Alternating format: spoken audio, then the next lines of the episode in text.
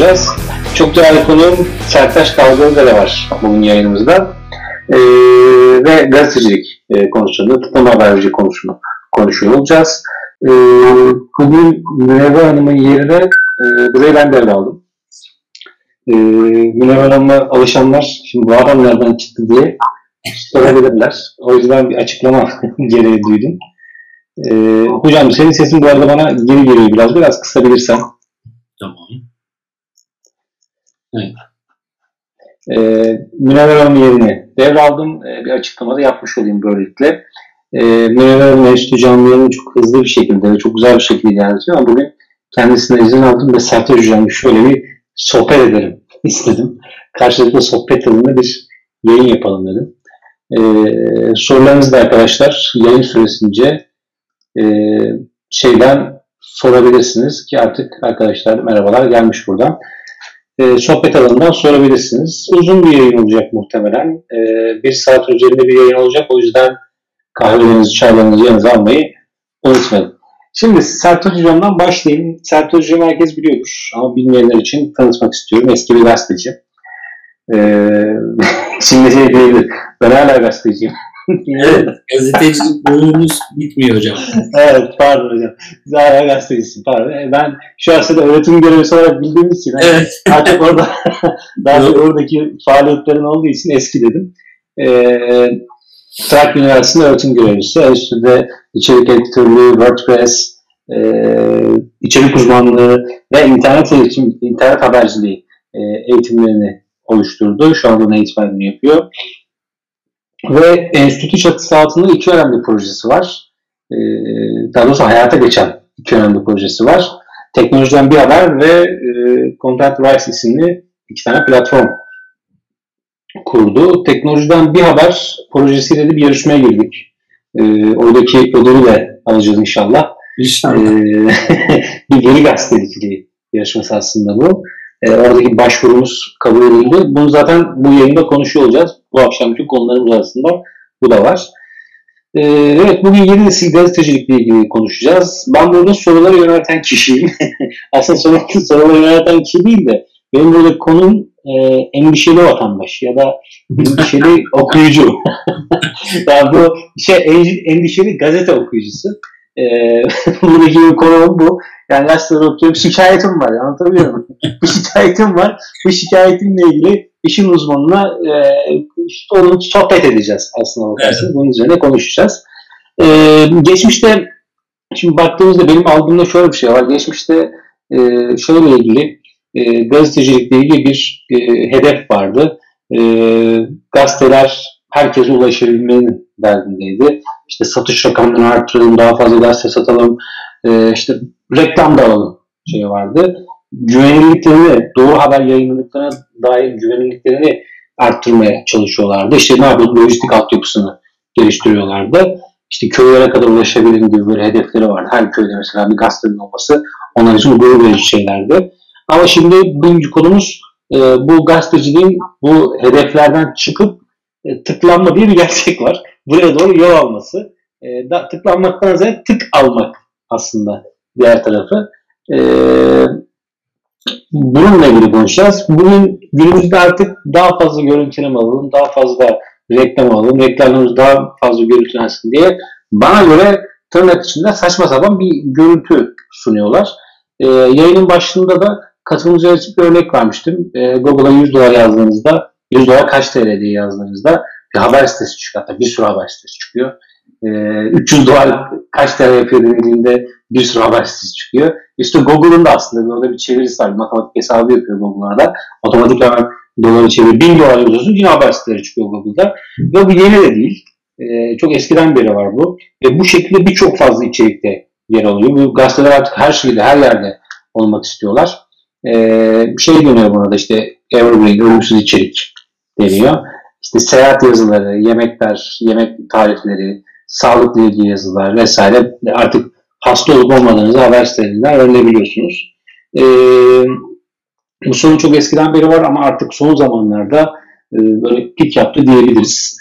E, işte otomatik açılan miktar vesaire okuyucu açısından oldukça sorunlu bir e, şey haline geliyor.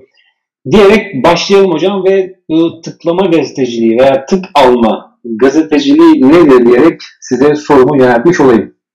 Evet, teşekkür ediyorum. Ağzınıza sağlık.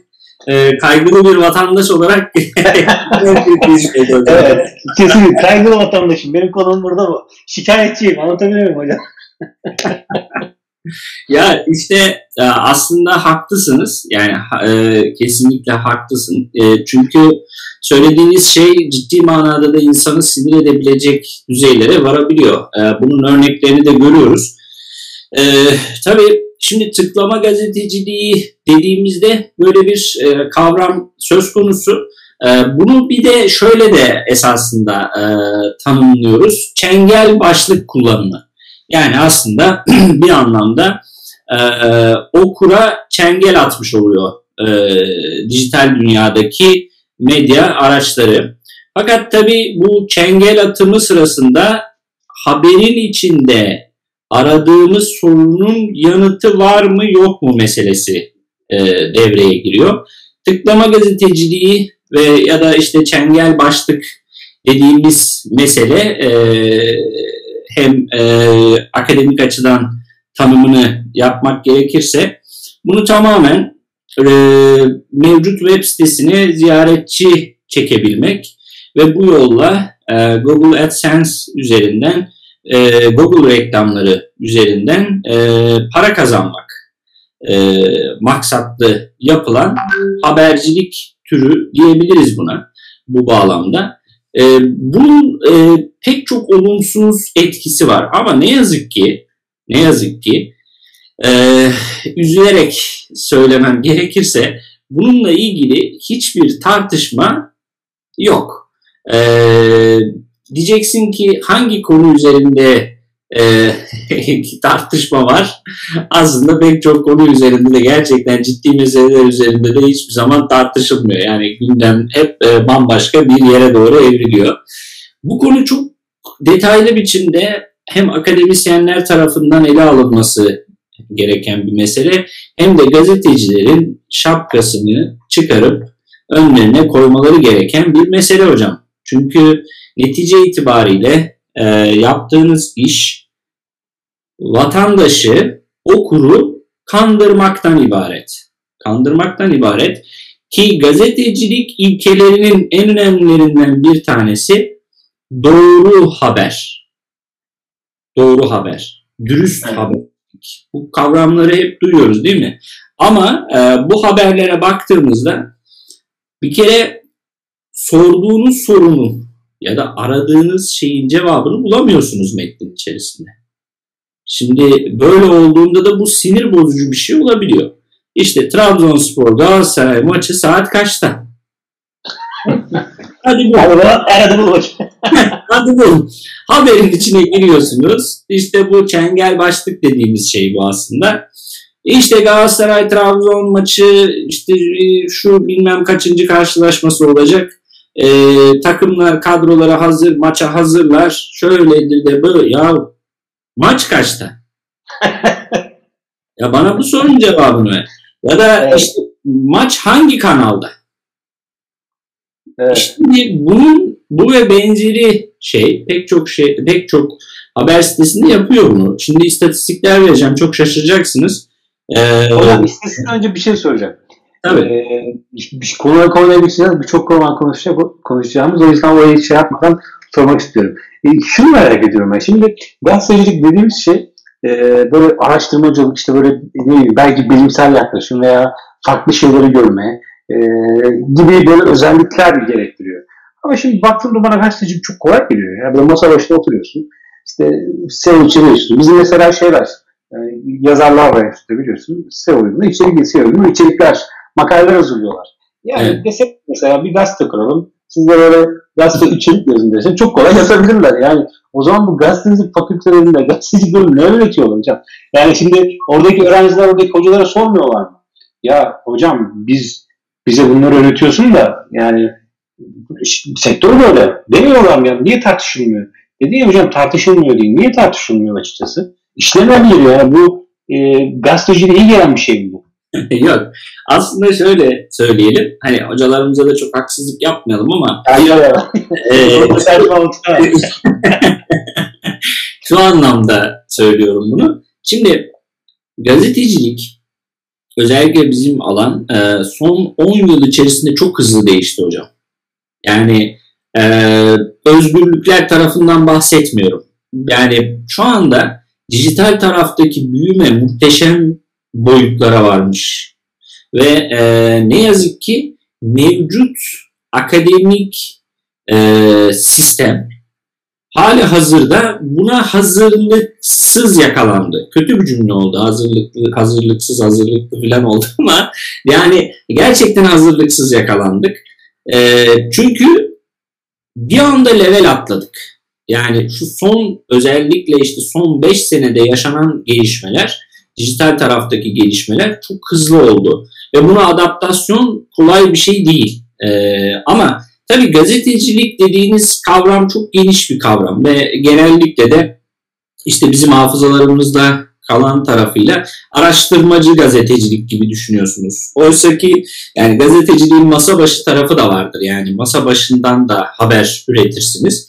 Tabii ki onun e, kendine ait e, temel kuralları vardır. Bu kurallar çerçevesinde ve özellikle de merak uyandırma, e, merakı cezbetme kısmı burada önemli bir noktadır. Ama dediğiniz şey çok doğru. Gerçekten de bunu başarabilmiş üniversiteler var. Bunu başarabilmiş üniversiteler var. Adaptasyonu sağladılar. Ama pek çoğu için bunu hala hazırda söyleyebilmek mümkün değil. Yani e, bugün mesela Üsküdar Üniversitesi bu anlamda çok e, level atlamış durumda. Çünkü gerçekten de işte veri gazeteciliği gibi eğitimleri var. internet haberciliği e, eğitimleri var. Bunu e, gerçekten dönüştürüyorlar. Orada e, yani sistematik olarak yani çocukların ama bu tabii ki e, kapasite olarak düşündüğümüzde e, bu bir adım daha ileri gidilebileceğini gösteren okullardan biri Üsküdar Üniversitesi. Ee, diğerleri için de hani böyle bir genelleme yapmak istemiyorum ama bu adaptasyonu sağlamak için çaba sarf ediyorlar. Ama e, bizim altyapımız buna uygun değil. Yani akademik düzeydeki altyapı henüz bu hızlı dönüşüme adapte olabilecek bir pozisyonda değil. E, işte bunu yakalamış okullar var e, ama büyük bir kısmının da henüz bu meselelerden, bizim tartıştığımız SEO tarafıyla ilgili mesela search engine meselelerinden e, çok uzaklar. Yani o konudan çok uzaklar. Bu biraz zaman alacak gibi e, ama teknoloji çok hızlı bir şekilde dönüşüyor. Çok hızlı bir şekilde değişiyor. E, bu ne kadar sürer yani bunu adaptasyon ne kadar sürer bilemiyorum ama e, gençler öğrenmek isteyen gençler zaten bir şekilde e, bunun platformlarını buluyor kendileri. E, buna bir şekilde adapte oluyorlar ve e, işte mesela enstitüde verdiğiniz dersleri düşünebilirsiniz burada. E, işte SEO eğitiminden girdiğinizde AdWords eğitiminden çıkarsınız. Oradan veri gazeteciliğine girersiniz. Blog yazarlığından çıkarsınız ve netice itibariyle hakikaten bu dediğim bütün araçlarda yani bu söylediğim bütün derslerde temelde bu neden bunu yakalayamadık e, sorusunu kendine soran ve bununla ilgili de çözüm arayanlar için enstitü bu anlamda büyük bir kaynak mesela. Ve çoğu eğitim ücretsiz bir şekilde veriliyor. Çünkü çocuklar bunlardan faydalanıyorlar. Fakültelerin bu anlamda, hani iletişim fakültelerin özellikle bu anlamda dönüşümü bence biraz zaman alacak. Ama dediğim gibi bazı üniversiteler için, bazı fakülteler için bu e, aşılıyor yavaş yavaş. E, işte Üsküdar Üniversitesi örneğini verdim. Geçtiğimiz haftalarda e, orada e, çok kıymetli bir hocamız vardı. Süleyman İvan Hoca, profesör. Ee, mesela orada internet haberciliği dersinde WordPress anlattım ben e, konuk olarak. Hakikaten çok da güzel oldu. Yani e, hem bu bilgilendirme açısından çok zevkli bir şey oldu. Nerede anlattınız hocam? Üsküdar Üniversitesi'nde e, evet e, internet haberciliği dersinde Süleyman İrvan Hoca'nın profesör e, çok kıymetli bir akademisyendir kendisi. Yani e, böyle bir davette bulundular. Ben de orada WordPress'i anlattım. WordPress sistemi anlattım. Haber sitesi kurmak istiyorlardı.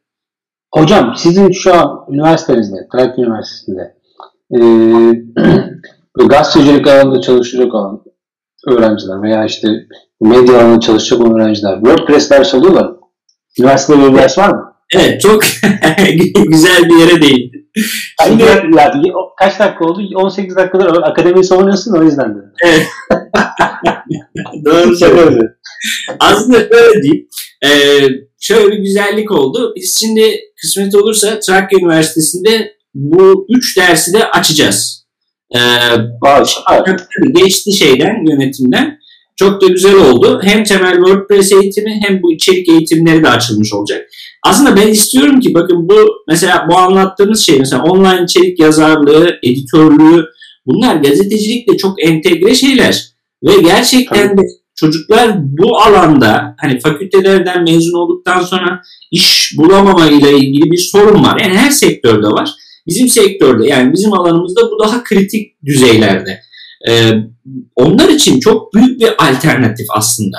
Yani aslında şunun yapılması lazım. İletişim fakültelerinin, basın yayın bölümlerinin e, oturup düşünüp ya bu çocuklara farklı bir alanı nasıl açabiliriz? Farklı iş imkanları nasıl teknolojiyle uyumlu bir şekilde üretebiliriz, verebiliriz'i kafaya yormaları gerekiyor. Şimdi e, bunu bir nebze yapanlar var ama yapamayanlar da var. Ya da bundan henüz hiç haberi olmayanlar da var. Biz şimdi Trakya Üniversitesi olarak bu dersleri açıyoruz. Yani bu büyük bir şey bizim okulumuz için. Ama e, henüz bundan hiç haberi olmayanlar da var yani. Yani ne yapılması lazım aslında? Hani e, şey gibi de düşünülmesini istemiyorum ama şunun yapılması lazım. Bütün iletişim fakültelerinin bir araya gelip ya biz yeni teknolojilerle bu çocukları nasıl adapte edebiliriz deyip bu meslek dallarının çeşitliliğini bir çek etmeleri lazım ve bunlar üzerinde kafa yorulması lazım.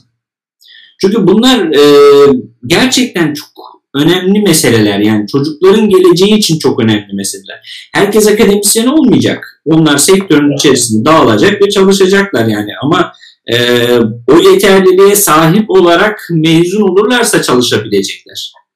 Yani gazeteciliğin basılı gazete tarafıyla çalışabilecekleri kurum sayısı da belli, kapasite de belli.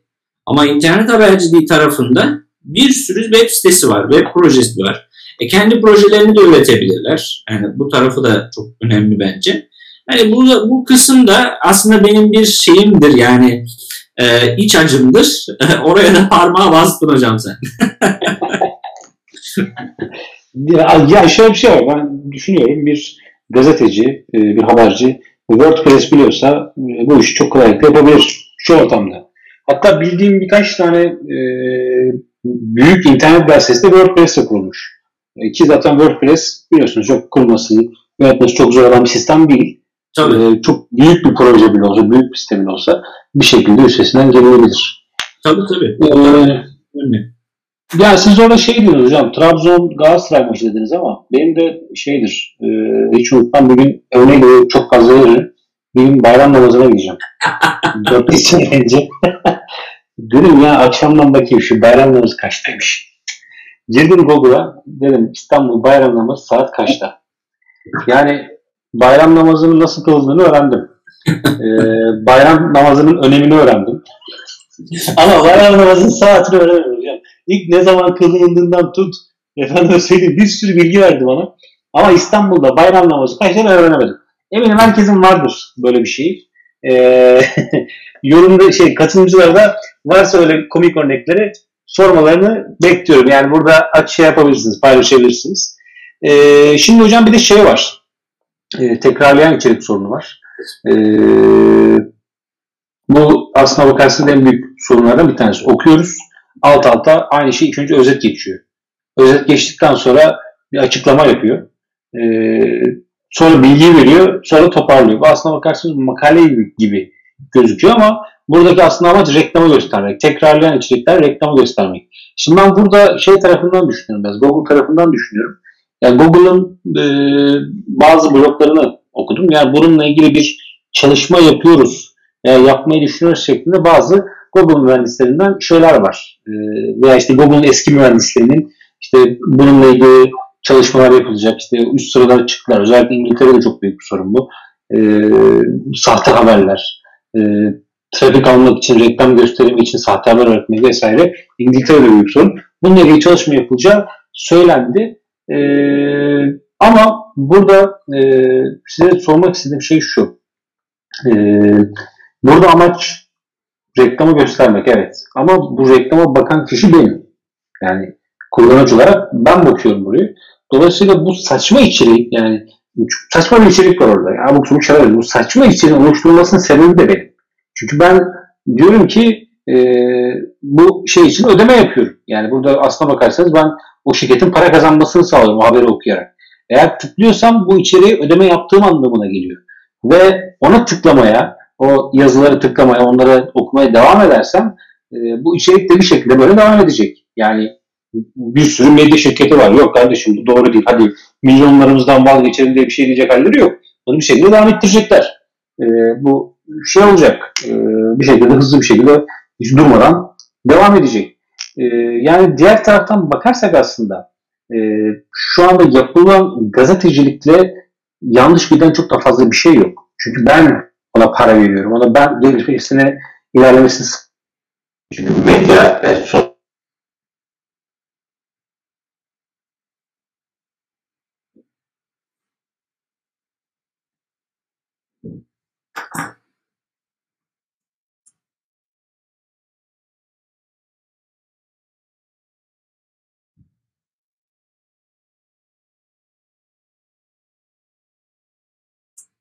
Sanırım e, kulaklığın e, şarjında bir sıkıntı var hocam. Evet ses gitti.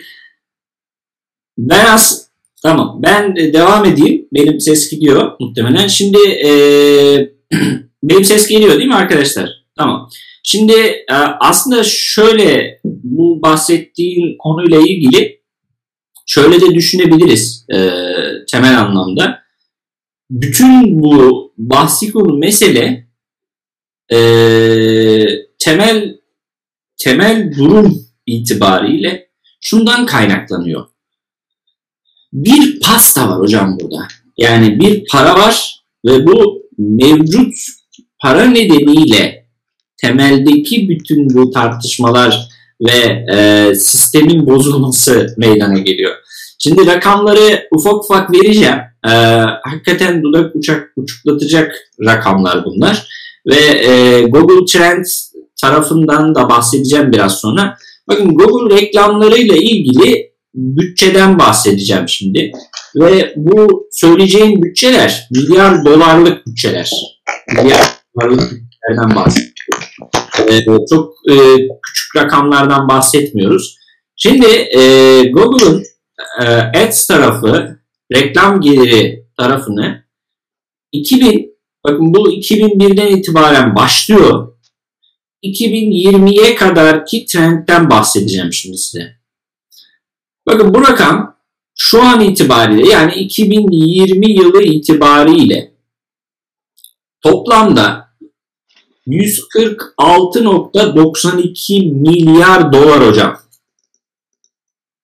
146.92 milyar dolardan bahsediyor. Ciddi bir rakam. Yani bu devasa bir rakam. Şimdi böyle bir pay varken herkes doğal olarak buradan faydalanmak istiyor. İşte e, ama netice itibariyle reklam veren de haklı. O reklam sitesini alıp para kazanan da haklı. Neticede bir sistem söz konusu ve bunun dönmesi gerekiyor. Ama bakın burada bizim yapmamız gereken şey şu. Bunu sıradan bir site için yapabilirsin ama sen eğer gazeteciyim diyorsan ve gazetecilik meselesiyle ortaya çıkmış bir projeysen senin buna dikkat etmen gerekiyor. Yani daha fazla reklam geliri elde edebilmek için Sadece Google tarafından da reklam almıyorlar hocam. Kurumsal şirketler aynı zamanda markalardan da reklamlar alıp sitelere koyuyorlar. Yani bunu bunu e, bunun etik bir çerçevesi olması lazım. Yani yaptığınız işin, yaptığınız işin gazetecilik olduğunu bilerek bu kurumların buna bir düzenleme getirmesi gerekiyor. Tabii bunu hepsinin bir arada bunu kararlaştırmaları gerekiyor. Yani e, bu taraf hakikaten e, benim de çok rahatsız olduğum bir taraf. E, ve bu rakam işte az önce söylediğim rakam yani yaklaşık 146, 147 milyar dolardan bahsediyoruz ve bu rakam öyle hızlı büyüyor ki Bilal Hocam bak bu rakam 2010 yılında kaç paraymış biliyor musunuz? 28 milyar dolarmış. Bugün 147 milyar dolar. Ve acayip bir grafikle yani acayip bir ivmeyle artış devam ediyor burada. Yani bunun şimdi bunun karşılığında siz bunu ortaya koymuşken ve böyle de bir gelir söz konusuyken bundan vazgeçemezsiniz. Ama bunun ne yapılması lazım? Konsensüs oluşturup tabii yani bunu bir konsensüs oluşturup bütün gazeteleri internet web siteleri mesela bir araya gelip ya biz buna bir düzenleme yapalım. Hani hiçbirimiz çengel haber kullanmayalım. Yani hiçbirimiz çengel bir haber kullanmadan bunu yapalım derseniz bu belki öyle oluşturulabilir. Ha, hocam bunu Amerika'da görmüyor muyuz? Amerika'da örnekleri var. Ee, tabii ki Avrupa'da da böyle yapanlar var. Yapmıyorlar mı? Yapıyorlar. Ama bu kadar rezil durumda değil yani. Bu kadar hani okuru salak yerine affedersiniz aptal yerine koyan bir tarz yok yani. Şimdi klasik ÖSYM sınavına bak şimdi yayını izleyenler için de soruyorum. Ee, ÖSYM'nin yaptığı sınavlara KPDS'dir, işte KPSS'dir, ALES'tir, YÖKDİL'dir, ÖSS sınavlarıdır, işte o üniversitelere giriş sınavlarıdır. Herkes YDS. girmiştir. Pek çok kişi girmiştir YDS'si. Şimdi sınavlar bitiyor ve doğal olarak siz bir vatandaş olarak merak ediyorsunuz. Sınav ne zaman açıklanacak? Şimdi yazıyorsunuz oraya. Örnek veriyorum. KPSS bir ne zaman açıklanacak? Bir giriyorsun habere. 3 saat önce yayınlanmış haber. Bir de onu güncelliyorlar utanmadan. Evet evet evet. Sınav olalı işte atıyorum 3 gün olmuş. Daha sınavın açıklanması belki bir hafta var ama vatandaş merak ediyor. Yazıyor. O diyor 3 saat önce yayınlanmış haber. Hemen bakıyor. Diyor ki işte KPSS bir açıklandı mı? Herkesin merak ettiği soru bu. Ha, evet evet evet. Daha bütün hepsinin aynı başlık.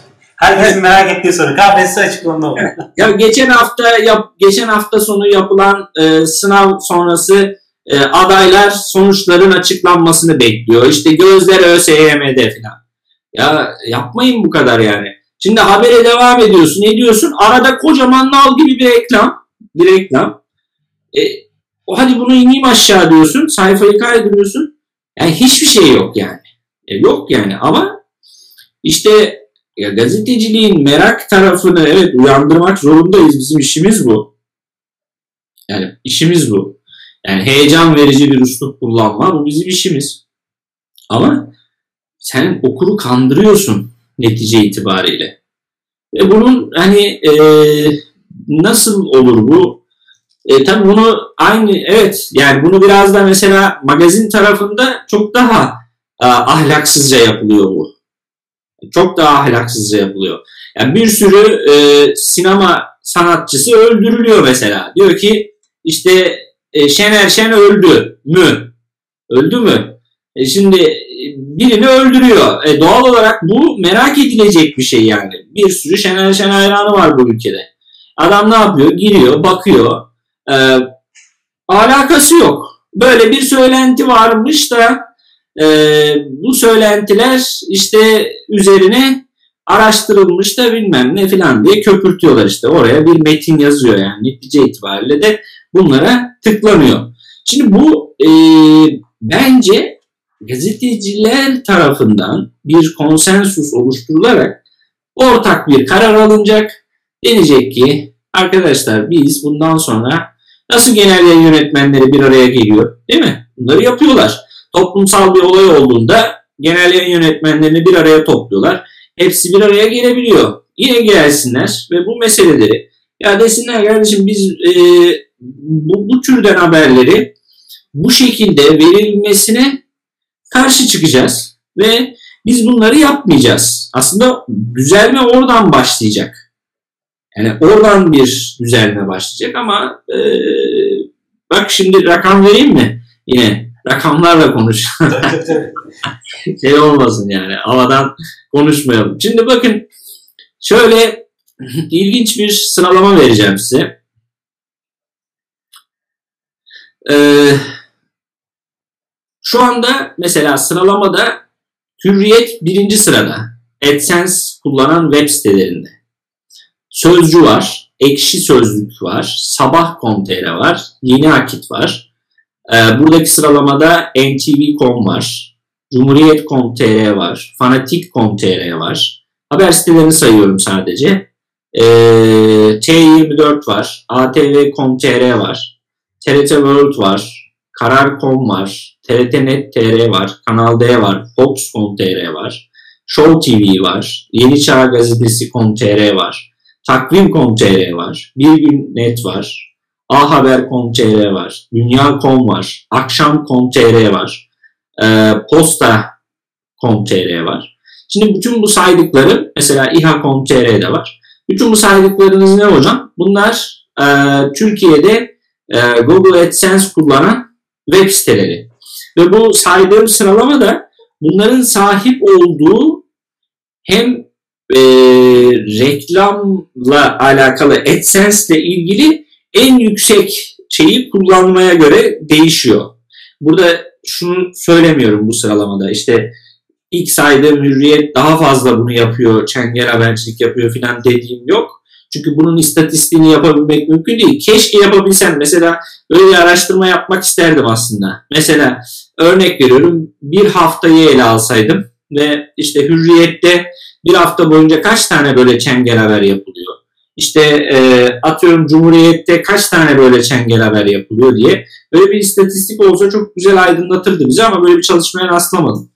Ee, bir konsensüs kurulsa hocam aslında orada bir denetim mekanizması olur. Evet yani işte denetler yani konsensüs der ki bu çengel haber yapmak yasak bu haberleri yapmayacağız. Ee, kendi içerisinde bir ceza mekanizması bile oluşturulabilir. Ya çünkü gerçekten okurun aslında şunu zedeliyor hocam. Oku bir gazetenin varlığının sebebi nedir biliyor musun hocam? Güvendir. Evet. Güven. Ee, diğer türlü yalancı çobana dönersiniz. Ev gerçekten yanıyor da olsa artık hiç kimse size inanmaz. Çünkü siz kandırmışsınız, kandırmışsınız, kandırmışsınız sonra gerçeği de söyleseniz netice itibariyle orada sonuç alamazsınız. Ee, yani burada biraz yalancı çoban durumuna düşüyor ne yazık ki bu haber siteleri. Ve e, işte bunun dengesini yani güven meselesinin gazeteciliğin en temel unsuru olduğunu bence biliyorlar. Ama reklam gelirleri güzel bir pay hocam. Güzel bir para ve ihtiyaçları var yani. Bunu da anlıyorum. Yani bunu da kesinlikle anlıyorum. Ee, ama siz yani biz ya da yaptığımız işte gazetecilik yaparken biz sıradan bir iş yapmıyoruz Yeri geliyor, yeri geliyor değil mi? Dördüncü kuvvet diyoruz. Yasama, yargı, yürütme, medya deniyor. Dördüncü kuvvet medya deniyor. Yani tabii, tabii. sen kendini yasama, yürütme ve yargı gibi e, çok önemli üç şeyin yanına dördüncü bir kuvvet olarak koyabiliyorsan ve sen bu işi vatandaş için yapıyorsan e, bunun da bence hassasiyet göstermek zorundasın. Yani özel bir şirketin web sitesinde, blog sayfasında bunu yapabilir. Yani bunu kimse şey yapmaz. Aa, eğlence için kurduğunuz bir sitede bunu yapabilirsiniz. Ama siz haber sitesiyseniz ve haberle oynuyorsanız orada ciddi bir güven problemi ortaya çıkıyor. Ve bu diyor ki hocam Nida Hanım, bölüyorum ama güven duyduğumuz gazeteleri okuyoruz diyor. Ee, şöyle bir şey yok mu? Şimdi ben ben de aklıma gelen buydu.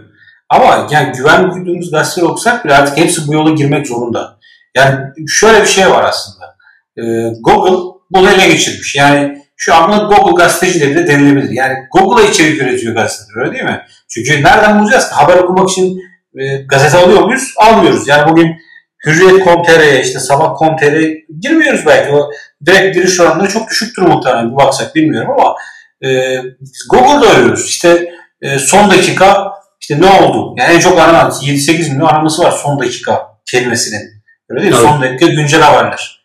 Yani biz gazeteye gitmiyoruz aslında. Google'dan buluyoruz. Artık kim öne çıktıysa onu görüyoruz. Ve evet. bizim güven duyduğumuz gazete artık bu yola başvurmak zorunda. Çünkü ikinci sıraya düşecek muhtemelen. İkinci sayfaya düşer. Eğer bunları yapmazsa. Şey yapıyor şu anda. Yani şu bu filan gibi bir ayrım söz konusu değil ne yazık ki. Ee, yani şimdi mesela şöyle düşün hocam. Ee, Türkiye'deki toplam gazete tirajlarını topladığınızda yani hepsini topladığınızda e, elinizde 500 binden fazla bir şey etmiyor. Ama Hürriyet.com.tr'nin trafiğine baktığınızda 3 milyondan fazla bir trafik söz konusu. Yani e, daha fazladır. 3 milyondan daha fazla. Yani bu belli aralıklarla e, ve mevcut şeye baktığında bu çok büyük bir şey yani. Ha, bu tarafa doğru hep bu dönüşecek ama burada e, dedim ya burada aslında maddi kaygılar onları e, böyle yapmaya zorluyor esasında. Yani maddi kaygılar onları böyle zorluyor. Yani yapacak bir şey yok diyorsun hocam. Bu şekilde devam edecek zaten. Eğer bir konsens oluşturulabilirse, üzerinde tartışırlarsa e, burada aslında şöyle söyleyeyim. Yani e, bence Google'un sahip olduğu algoritma da buna göre zaman içerisinde şekillenecektir. Yani bunu şimdi şöyle insanlar şöyle düşünüyor belki ama buraya da açıklık getirelim. E, Google sadece botlarla çalışan bir sistem değil arkadaşlar. Google'ın gerçek insan takipçileri var. Ve bu adamlar belirli aralıklarla siteleri gerçekten yani bir bot değil, bir makine değil, bir bilgisayar değil. Girip siteleri kontrol ediyor yani bakıyor normal izliyor bir insan seyrediyor. Bunun için hem para alıyorlar hem de böyle bir ortaklık yapıyorlar. E, dünyanın pek çok yerinde bir, bir insan var. Yani bu dönüşüm ya da bu değişim meydana geldiğinde bu fark edilecektir diye düşünüyorum. Zaman içerisinde. Evet. Ee, bir şey var hocam bir de son zamanda. Ee, sosyal medya gazeteciliği diye bir şey var. Cüneyt Özdemir biliyorsun. YouTube üzerinden yayın yapmaya başladı. Sonra Fox TV'den Fatih Portakal devam etti. Evet, ee, sözünü böldüm. Hürriyet'in 31 milyonmuş. Evet ben böyle bir şey diyecektim.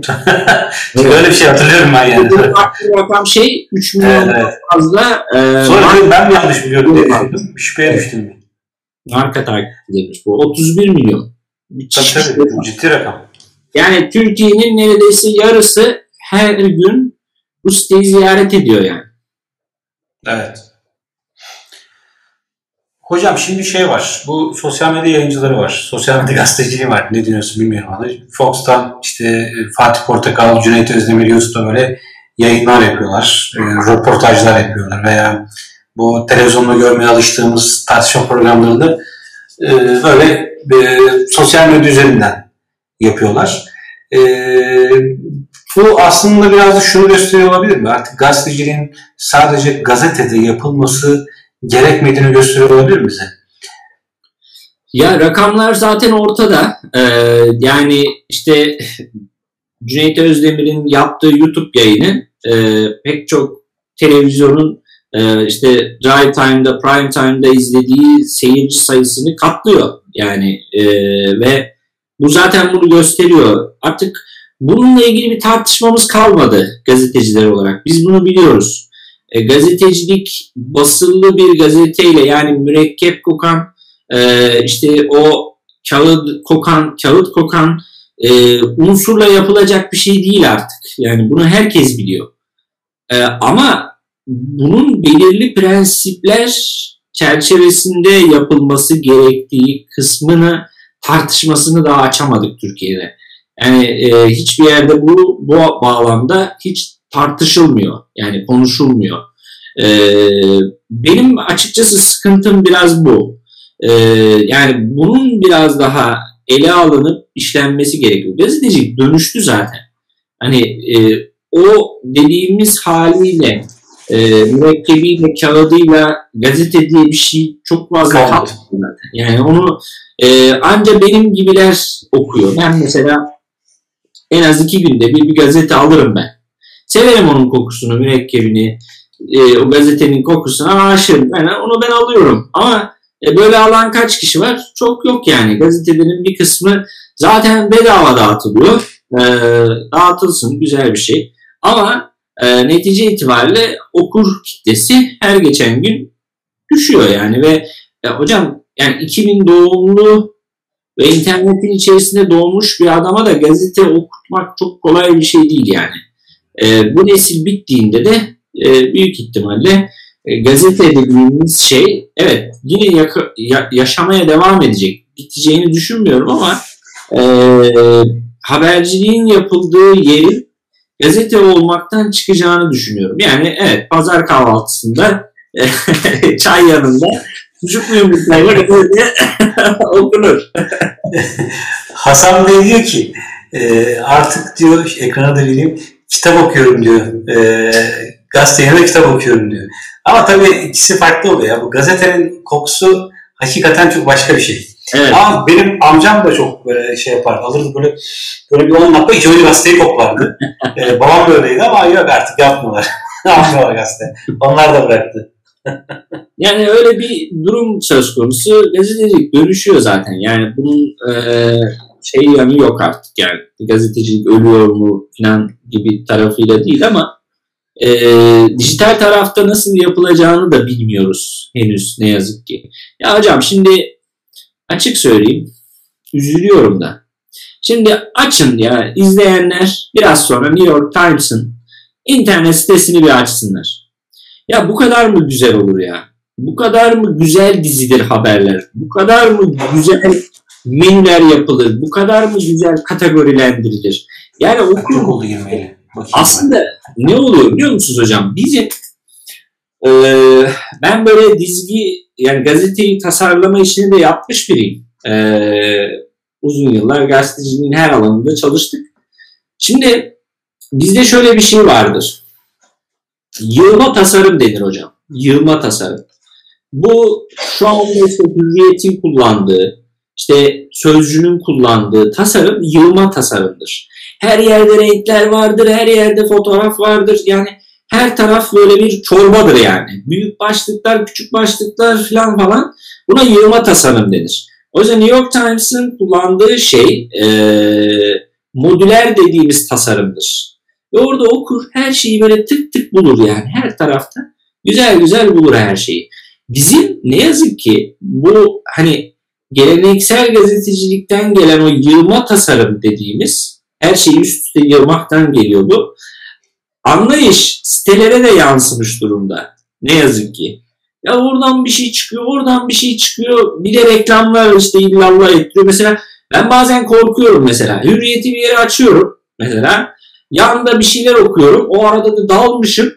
Oradan pat diye reklamın sesi bir açılıyor hocam. Evet, evet. Ne evleri? Ya ne yapıyorsunuz ya? Yani hani bu kadar büyük bir saçmalık. Açtın mı hocam New York Times'ı? Gördün mü? Evet evet çok güzel. Çok güzel. Ya. Aynı zaten bu yüz, yıllardır böyle New York Times ya. Onlar New York Times tasarım diye bir şey var ya hocam. Bu oradan gitmiş. Çok uzun zaman olmuş bakmayalı. Hala aynı. Hatırladım. Bak, e, şeyin New York Times'ın kaçmış biliyor musun? Ziyaretçi şeyi. 1 milyon var mı? 683 milyonmuş. Ciddi rakam ya. Evet. Ya demek ki başarılabiliyor. Yani tamam hani Amerika ile nüfus açısından kıyaslandığında şey yapamazsın ama e, ya güzeli de sunalım ya. Bir tane de modüler olarak böyle gerçekten sade, temiz bir şekilde oluşturulmuş bir haber sitesi yapın. İşte teknolojiden bir haber hocam. Biz onu yaptık mesela. evet. yani bununki tamamen e, New York Times'ın e, şeyidir, temasıdır. Onun üzerinden kurgulamaya çalıştık. Ya bu çok zor bir şey değil. Yani e, aslında fark edemedikleri şey de şu hocam. Bu yeni nesil, alttan gelen nesil bu çingene bohçasına biraz ağır olacak dönmüş tasarımları sevmiyor zaten. Bu çocuklar estetik duygusuna sahip bir şekilde geliyorlar zaten alttan. Ve kabul etmeyecekler bunları. Yani e, o yüzden de bunu gerçekten başarabilmek lazım. Yani bunu değiştirmek lazım. Mesela bak dediği şey çok güzel bir şey. O ismini evet. ama onu esme Evet bir haber okumak için ileri seçeneği var. 10 sayfa evet. geçiyorsun hiçbir bilgi yok. Yok Aynen öyle. Gidiyorsun gidiyorsun boşluğa doğru gidiyorsun. Yani bu yazık değil mi yani? Hem zamanımı çalıyorsun, Tabii. vaktimi çalıyorsun. Yani bu gerçekten e, büyük bir şey. E, ben de ne dertliymişim be hocam. hocam derdi sen dinleyecektin ben dert dinliyorum burada. Sen biliyor musun da o yüzden bu, bu konuyu seçtin anlaşıldı.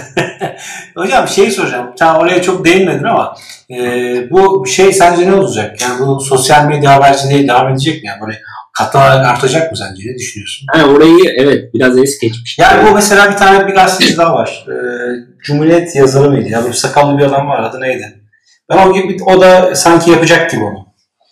Neydi onun adı ya? Murat mıydı? Ee, nerede? Şeyde YouTube'da mı?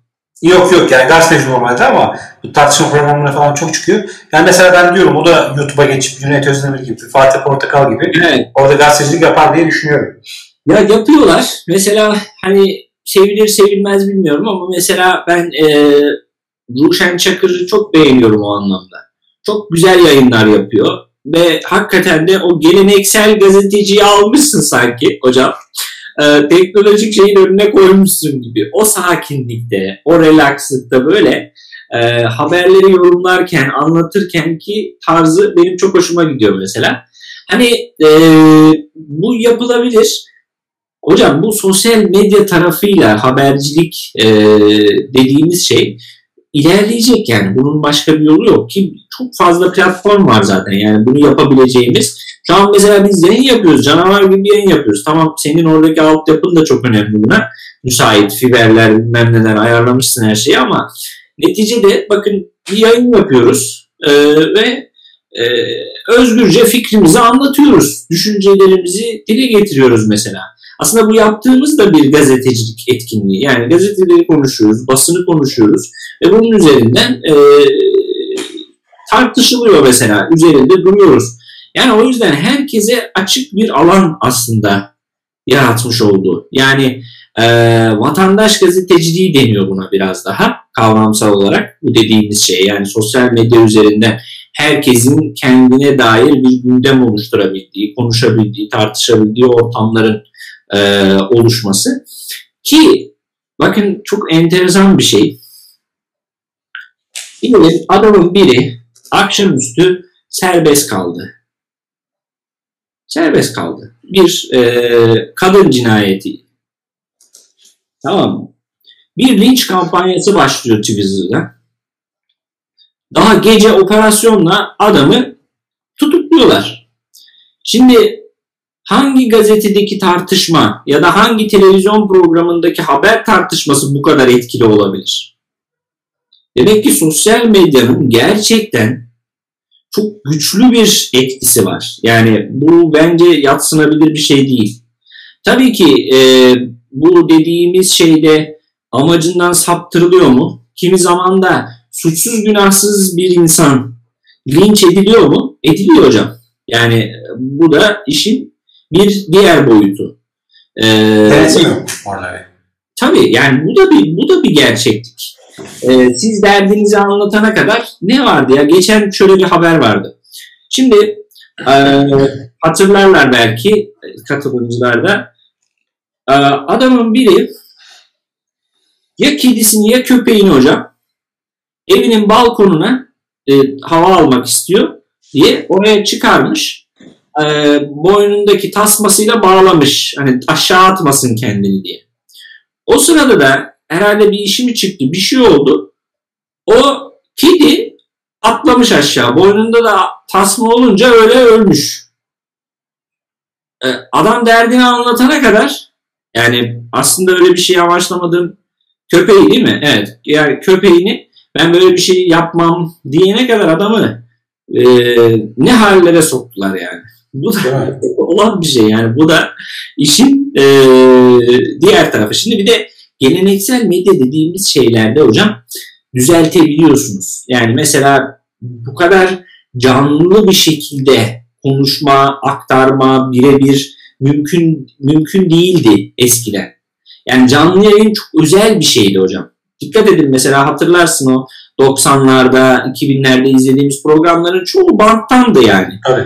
Canlı yayın yapabilmek çok mümkün değildi. Şimdi her ki yani e, canlı yayın yapabilmek için canlı yayın aracı gerekiyordu hocam. Uyduyu kurarsın, onu çanağa işte şeye doğru döndürürsün, kabloları çekersin, jeneratörü açarsın filan. Yani çok zahmetli işlerdi. Şimdi ne oluyor? Canlı yayını açtım diyorsun. Yani Instagram'dan bağlanıyorsun.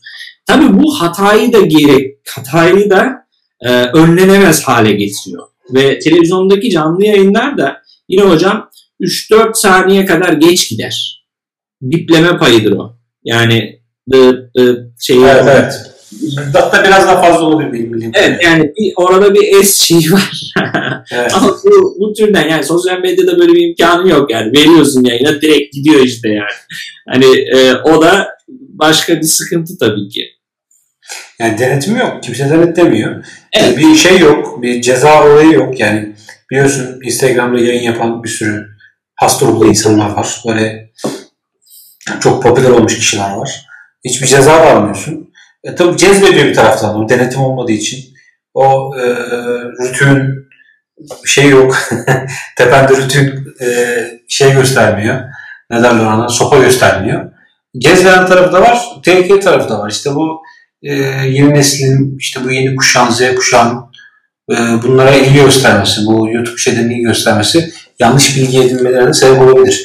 Yani şimdi ben şöyle düşünüyorum. 2 milyon takipçili bir habercinin e, ciddi bir kitleyi çok e, ciddi bir olaya sürükleyebileceğini e, düşünüyorum. Yapabilirdi aslında. İstese bunu yapar. Çünkü denetleyen yok.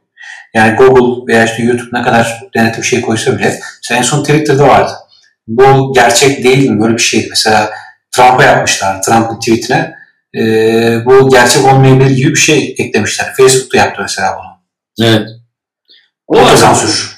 otosansür söz konusu ama işte hocam orada da hani e, Twitter tarafında da işte enteresan bir sansürleme şeyi de var doğal olarak. E, medya hocam büyük bir güçtür yani. Sosyali olsun, diğeri olsun hakikaten e, kitleleri de harekete geçirir ve enteresan şeyler oluşturabilir.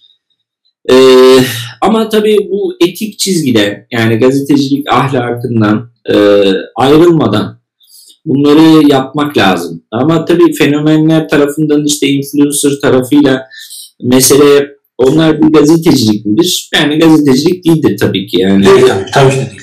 Ama netice itibariyle e, kitleleri yönlendiriyorlar mı, sürüklüyorlar mı? Evet yani gazetecilik olmasa da kitleleri ciddi anlamda manipüle edebiliyorlar. Yani manipülasyon tarafıyla bu e, kullanılıyor. Geçen bir araştırma okudum ben. E, bir kitap gibi bir şeydi. Editörlük de yapıyoruz ya. Şöyle bir şey araştırma yapmış. E, bir tane adamı almış hocam. Tamam mı? Takipçi sayısı 100 filan Instagram'da başlıyor adamı incelemeye. İşte adamın takipçi sayısı 1 milyona çıkana kadar böyle takip etmiş adamı. E, bütün fotoğraflarını incelemiş içeriksel olarak içerik analizi yapmış.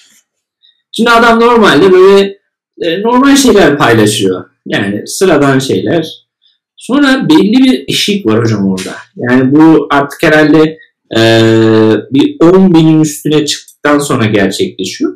Artık absürt şeyler paylaşmaya başlıyor mesela adam. Yani normalde olduğundan çok farklı bir hale dönüşüyor adam. Yani o ilk başladığı yerdeki işte giyimi, kuşamı, kılık, kıyafeti, görünüşü, konuştuğu şeyler, paylaştığı şeylerle e, böyle bir 5 binin 10 binin üstüne çıktıktan sonra paylaştığı şeyler birbirinden çok alakasız yani. Yani ya yeni bir adam yaratmış bu e, Instagram. Yani bu adam bu adam değil arkadaşlar. hani gerçekten de böyle bir etkisi de var. Ee, bunun denetlenebilir olması gerekir ama e, işte bir yandan da özgürlükler deyince de e, o tarafta nasıl denetlenecek o kısmı da bilemiyorum. E, burası da tartışılacak bir şey esasında. Yani bunun üzerinde de gerçekten tartışılması lazım. Ben de şöyle bir şey söyleyeyim. 5000 takipçi geçtiğimde Instagram'da bir şey paylaşmaya korkuyordum hocam. Yani o kadar insan oldu şimdi bir eleştirirler bir yorum yaparlar. Bir baktım yani benim o 10 bin takipçiyi geçtikten sonra yapmış olduğum paylaşımlar çok az. Diyorum ki artık kendi kendime ya sen 10 bin takip 10 bin tane insan takip ediyor seni. Yani düzgün şeyler paylaş. Bu fotoğraf evet. paylaşılır mı diyorum. Kendi kendime eleştirip kaç tane fotoğrafı silmişliğim var. Tam paylaş mesela basmadan. En son bir tane paylaştım mesela. Onda böyle 40 kere düşündüm ya paylaşsam mı acaba diye 40 kere düşündüm. Ee, geçenlerde WhatsApp çoğuna erişmiyor mu? Evet.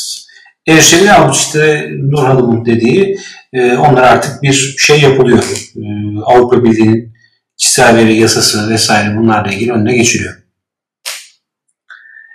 Kulis habercilik. Ha, kulis habercilik durum var hocam bir de. Evet. E, bu kulis habercilik e, ne olacak peki?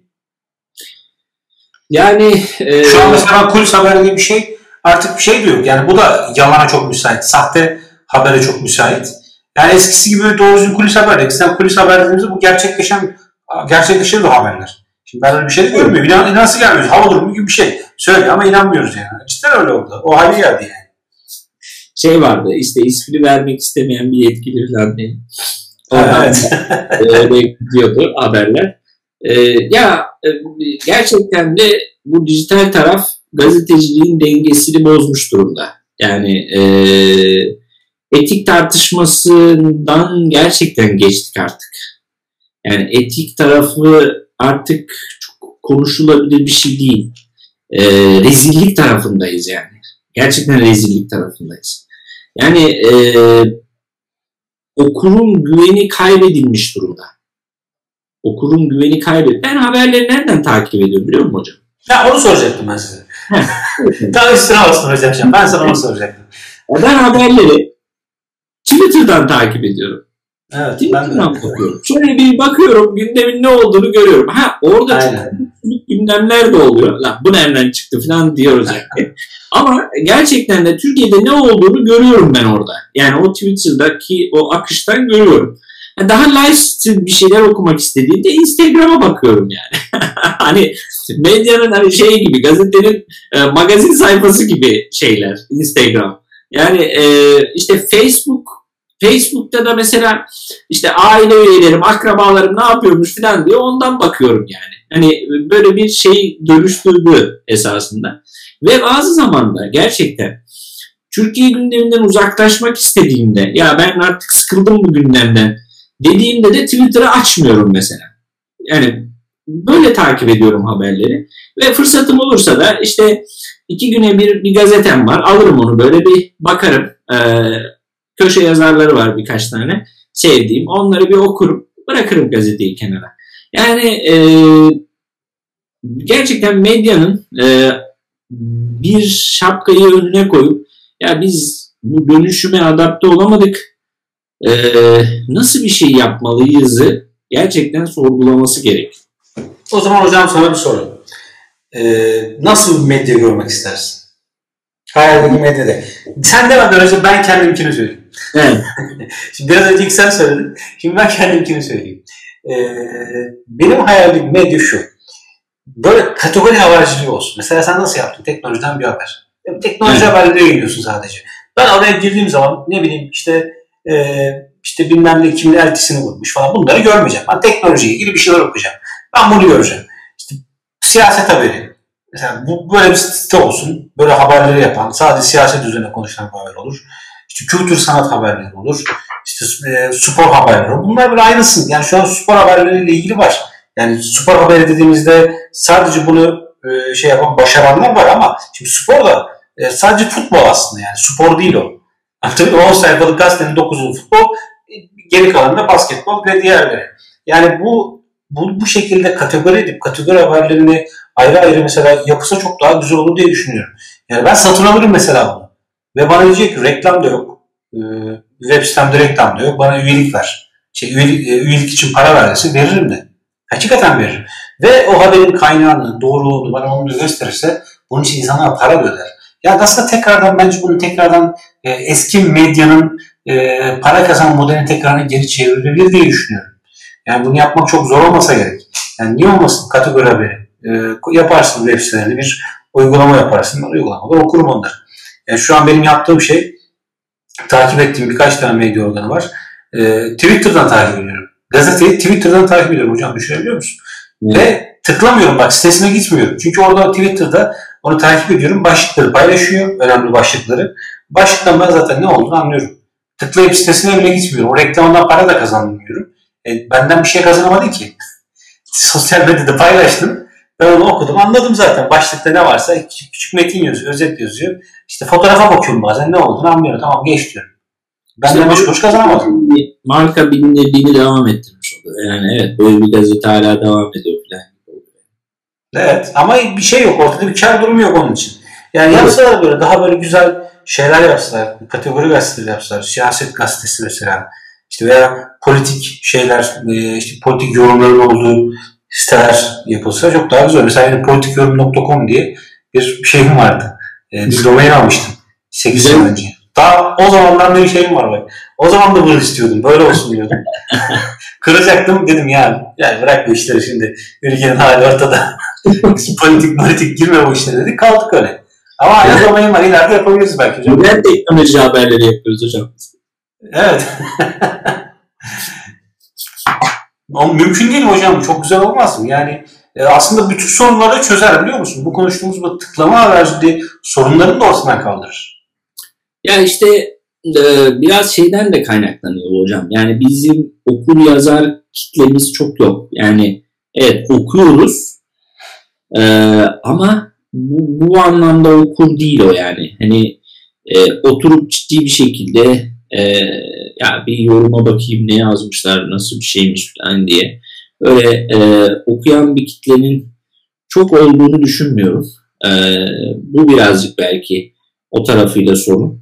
E, evet basılı bir şey satın almak zorunda değil kimse. Tamam gazete almıyorsunuz. işte kitap satın almıyorsunuz. Satışlar ortada. E, ama internet tarafıyla yani dijital tarafta bile okumanın çok düşük olduğunu düşünüyorum ben. Yani evet tıklanıyor belki haber. işte bakıyorlar öyle. Ama hiçbir haberin tamamının okunduğunu düşünmüyorum. Ee, bu birazcık şey bir şey yani belki de hani bu toplumsal bir sorunumuz yani ee, işte e, bilgi sahibi olmadan fikir sahibi olmak dediğimiz şey burada ortaya çıkıyor. Çatışmalar burada başlıyor. İşte e, yarım yamalak bilgilerden esasında kaynaklanıyor. Doğruyu, yalnızca doğruyu e, ve işte bu bir yemindir aslında e, ve hani yalnızca doğruyu söyleyeceğimize e, yemin ediyoruz gazeteciler olarak ama e, bu çok fazla gerçekleşmiyor ne yazık ki. İşte bu karşılıklı güvensizlik ortamında da okuyucu bulabilmek zor. Ee, bu dediğim şeyi tabii ki ben de hayal ediyorum ki o hayalle hani teknolojiden bir haberi kurduk. Ha, kötü mü gidiyor? Hayır kötü gitmiyor, iyi gidiyor ama e, okutabilmek zor bir şey hocam. Yani gerçekten böyle oturup evet ya işte şu konuyla ilgili şöyle güzel bir şeyler okuyayım filan diyen bir kitle çok fazla yok. Daha çok popülist bir yaklaşım söz konusu. Bu popülizm de zaten internet haber sitelerine yansımış durumda. Dikkat edin. Bakın kocaman kocaman başlıklar, kocaman kocaman fotoğraflar, ee, içerik desen içerik yok. Ee, böyle de devam ediyor. Böyle de devam edecek gibi görünüyor. Yani bu anlamda çok bir ümidim yok. Yani burada gerçekten okur kitleyi bulabilmek kolay mı? Ee, kolay değil. Gerçeği yazabilmek kolay mı? O da kolay değil. O yüzden bu iki zor işte. Türkiye'de gazetecilik nasıl olur diye sorma hocam bana. hocam aslında şöyle bir şey var. Ben şöyle bir ilginç bir şey söyleyeceğim sana. Şunu kaldırayım. Hocam Türkiye'de basılı gazetecilik evet. Yani şu an kimse gazete satın almıyor. Ama ilginç bir şey daha var. İnsanlar kitap satın aldı. Yani bu kitap satın alma eskiye göre çok arttı. Anlatabiliyor muyum? Ee, gazete satın almıyoruz ama kitap satın alıyoruz. Bence burada bir şey var, ilginç bir durum var. O zaman e, bir şey satın alıp okumak, sorumuz bir şey satın alıp okumak değil. Okuduğumuz şeyin değeriyle ilgili. Yani demek ki artık biz gazeteye değer vermiyoruz. Evet. Para vermeye değer görmüyoruz onu. İnternette var işte oku işte geç diyoruz. Saçma sapan şeyler zaten diyoruz. Ama evet. kitaplara para veriyoruz. Yani Türkiye'de e-kitap mesela tutmadı hiç. Türkiye'de e-kitap e, sistemi, e-kitap e, ekonomisi yok. Açık bütün dünyada var bizde yok. Kitapları alıyoruz. Herkes satın alıyor kitap. Kitap fuarları var hocam ülkede. Kaç tane ülkede kitap fuarı var ya? yani açıkçası fuar, kitabın fuarı mı olur şimdi? Mesela söylesen şaşırırlar belki. Var var hocam ya. Almanya'da falan çok şey. Ya evet. Var da biz bunu çok abartıyoruz. Hatırlarsan Beylikdüzü'nde kitap fuarında tabii, tabii. E5 çıkarmıştı. Anlatabiliyor Biz ciddi abartıyoruz bu işi yani. İzdam Büyük bir organizasyon bizde kitap fuarı dediğiniz İzdam oluyor. İzdam. Doğru söylüyorsun. ya işte burada tabii tartışılacak çok şey var da o tarafına çok girmeyeyim ben hocam. Ee, canımız yanmasın sonra. tamam. O zaman teknolojiden bir habere gir hocam. Teknolojiden bir evet. habere nasıl gidiyor?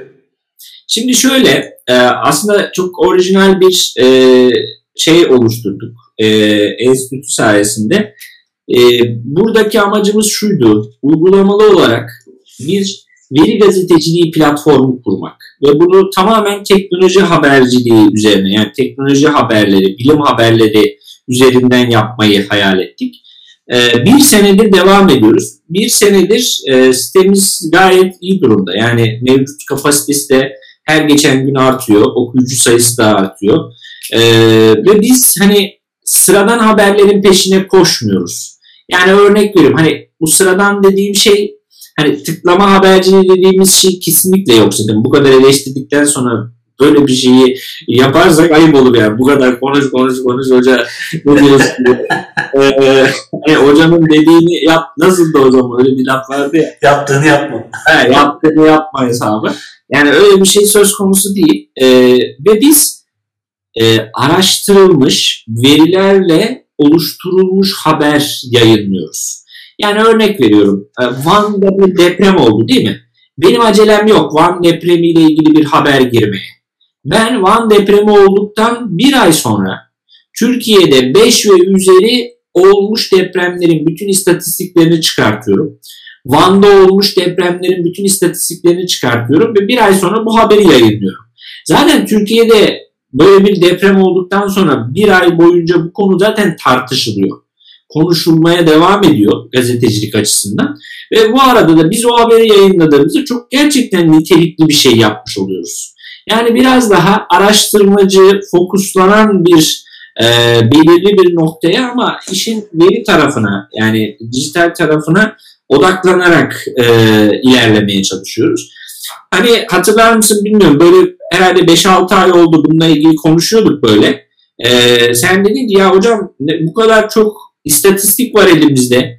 Niye bunlar habere dönüştürülmüyor diye. Hatırlıyor musun? Evet. Yani fazla istatistik var aslında. Yani şimdi bana öğrencilerim soruyor. Hocam neyi haber yapayım? Ya TÜİK'in sitesine gir. Türkiye İstatistik Kurumu'nun sitesine gir o kadar çok istatistik var ki hocam. O kadar derin istatistikler var ki. Yani bunlardan herhangi birini alsan ve herhangi bir kategori bak. Tamamını demiyorum. Bir kategoriyi alsan onunla aylarca haber yaparsın. Yani aylarca haber üretirsin. Yani e, mesela Google Trend tarafı acayip istatistikler var. Acayip karşılaştırmalar yapabiliyorsun. Yani bütün bunlar da yapılmayı beklenen haberler aslında. Yani şöyle düşünülmesin gazetecilik ya da habercilik meselesi. Hep böyle bir algı da var esasında ama işte e, kapalı kapılar arkasında ne konuştuğunu öğrenen kişidir. E, kasaların içerisinde olanları bilen kişidir falan. Yani gazetecilik bu, bu, bu öyle bir şey değildir yani. Gazeteciliğin böyle de bir güzelliği var. Böyle de bir yönü var. Yani biz o yüzden hani veri tarafına, verilerin istatistiksel verilerin analizinin yapılmasıyla ilgili tarafla ilgileniyoruz. Bu da bir merak konusudur esasında. Yani Türkiye'de 5 ve üzeri kaç tane deprem olmuş mesela? Ve bu depremlerde ne kadar can kaybı olmuş mesela? Ben bunları mesela merak ediyorum. Yani aynen öyle. Yani böyle bir son dakika haberciliği ya da gizemli habercilik tarafı değildir yani gazeteciliğin tek bir alanı. O yüzden biz teknolojiden bir haberde bunu oturtmaya çalıştık. Sanırım e, 250 300 kişiyiz orada. Yani yaklaşık 300 öğrencimiz var orada. E, haberleriyle de şu anda e, Sigma ödüllerine, veri gazeteciliği ödüllerine aday olduk. Sen biraz bahsetmiştin aslında.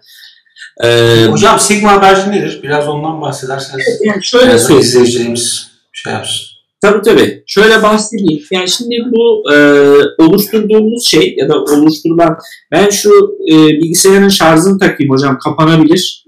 Tamam hocam. Yayın gitmesin. ben bilgisayarı bir saate göre ayarlamıştım da. tamam hocam sorun yok.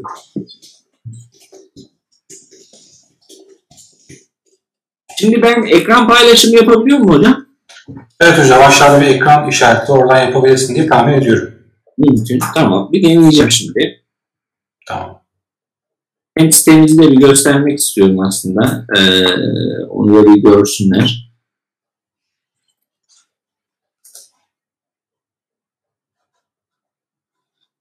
Ee, Yayını yavaşlatır mı bu? Yavaşlatmaz herhalde. Yok sadece senin görüntün biraz şey olur muhtemelen. Görüntün biraz zayıflar. Başka da bir şey olacağını zannetmiyorum.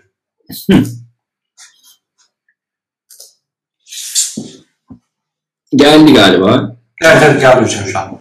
O çok da tam ya, süpermiş sistem. Ee, şimdi bizim e, aslında veri gazeteci haber sitesi bu işte. Biz ne yaptık burada?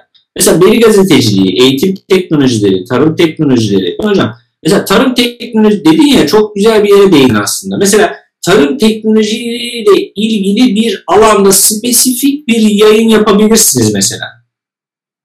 Yani evet, bu önemli. Hakikaten. Benim istediğim bu. Yani ben merak ediyorum kardeşim. Otomotiv teknolojisi mi? Teknolojiyle ilgili yapmak istiyorum. Aslında hocam senin burada yaptığın şey şu. Ee, şu andaki mevcut medya e, okuyucunun görmek istediği şeyi gösteriyor. Sen ise onun görmesi gereken şeyi gösteriyorsun. Yani veriye dayalı gerçek sonuçları koyuyorsun ortaya ve diyorsun ki bak ben sana verileri ortaya koydum gerisi sende. Düşün. Aynen. Ve öyle anla. Ama öbür türlü koyuyor resmi bak bu şudur diyor insanlara. Mesela şu anki medya.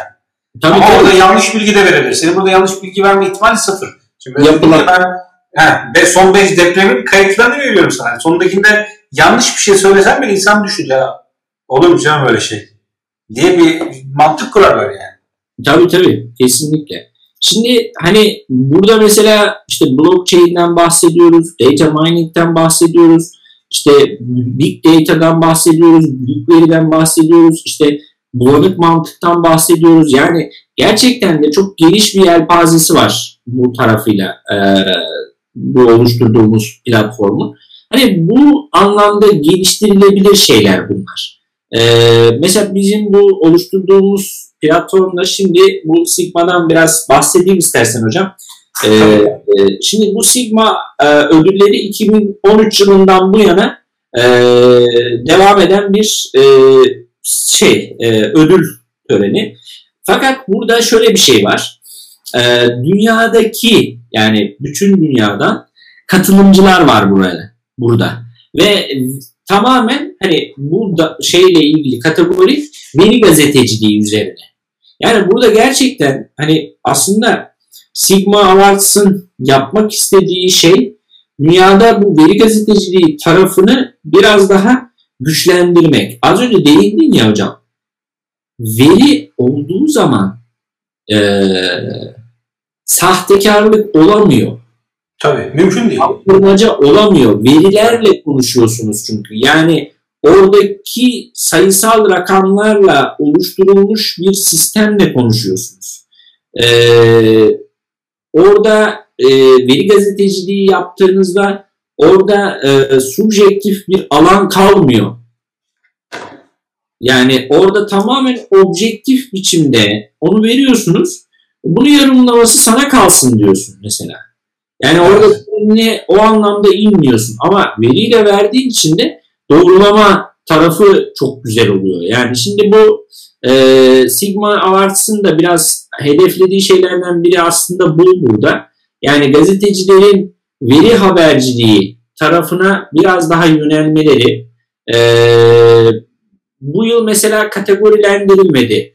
Tamamen her kategoride hani kültür, sanat, işte sinema falan böyle herhangi bir kategorilendirme söz konusu değil. E, bütün kategoriler üzerinden yapıldı.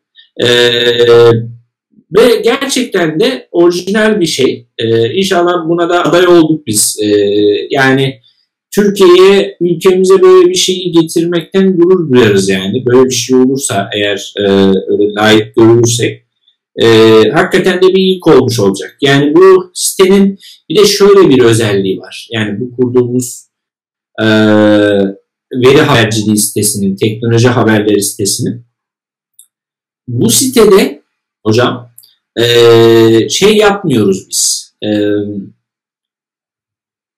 uygulama yapıyoruz. Yani bir eğitim eğitim veriliyor ve bu eğitime katılmış olanların uygulama yapabilecekleri bir platform burası. Belki de yani aynı zamanda bir eğitim şeyi var yani özelliği var. Tabii özelde yani bunun e, burada yaptığımız şeyin özeli e, aslında tamamen eğitim vermek yani. Bu da e, uygulamalı tarafı güçlendiriyor. Şimdi Türkiye'de bu alanla ilgili yani veri gazeteciliği ile ilgili yapılmış e, çok bir çalışma yok. E, Pınar Dağ Hoca var. Veri gazeteciliği üzerine çalışıyor Türkiye'de. Onların hakikaten e, güzel de bir platformda kurmuşlar. E, onun yaptığı çalışmalar var. Ama bunun dışında şöyle bir şey var.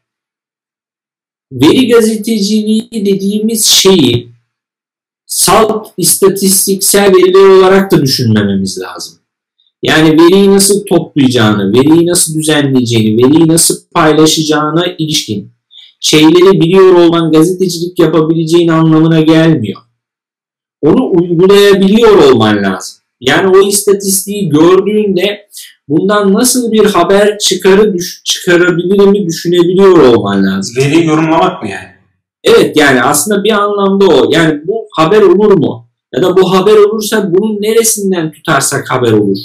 Bunu nasıl habere dönüştürürüz gibi. Yani veri haberciliği dediğimiz şey verileri koy ortaya çekil diye bir şey de değil aslında.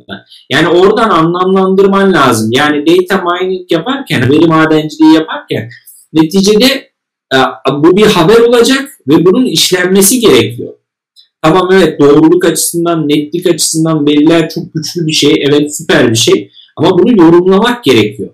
Şimdi e, İngiltere seçimlerinde BBC yapay zeka sistemini kullanıp seçim haberleri yaptırdı mesela. Hocam verilerle. Nasıl yani? E, nasıl yaptı? İşte kaç tane oy sayıldı, durum ne falan gibi böyle haberler yaptı. Otomatik haberler yaptı ama. Şimdi bu e, evet bu da bir habercilik ama şimdi o sistem orada gazeteci gözüyle bakıp meseleyi yorumlayabilecek düzeye gelebilir mi bilmiyorum. Yani şu anda onun çok mümkün olduğunu düşünmüyorum. Çünkü gazeteciliğin kendine has bir bakışı vardır. Ee, ve hala mesela evet ben artık aktif biçimde gazetecilik yapmıyor olsam da güzel bir haber gördüğümde kıskanıyorum mesela. Ya bu haberi keşke ben yapsaydım. Ne kadar güzel bir haber yakalamış falan diye. Orada bir bakış açısı vardır. Yani aramızda haberciler varsa izleyenler, gazeteciler onlar çok daha iyi anlıyordur beni. Hani o heyecanı hala yaşıyorum ben. Yani o onu bulabilmektir mesele. Yani burada evet yani aslında çok basit bir örnek var ya hocam. İşte e, köpek adı ısırdığında haber olmaz da adam köpeği ısırdığında haber. Evet, evet. Ee, yani adamın köpeği ısırdığını görebilmektir mesela orada. Yani veri orada karşıda durur ama güzel bir şeydir ama sen haberci mantığıyla düşünemiyorsan o veriyi nasıl dönüştüreceğini de bilemezsin. Biraz bu tarafıyla Türkiye'de bir etiklik var.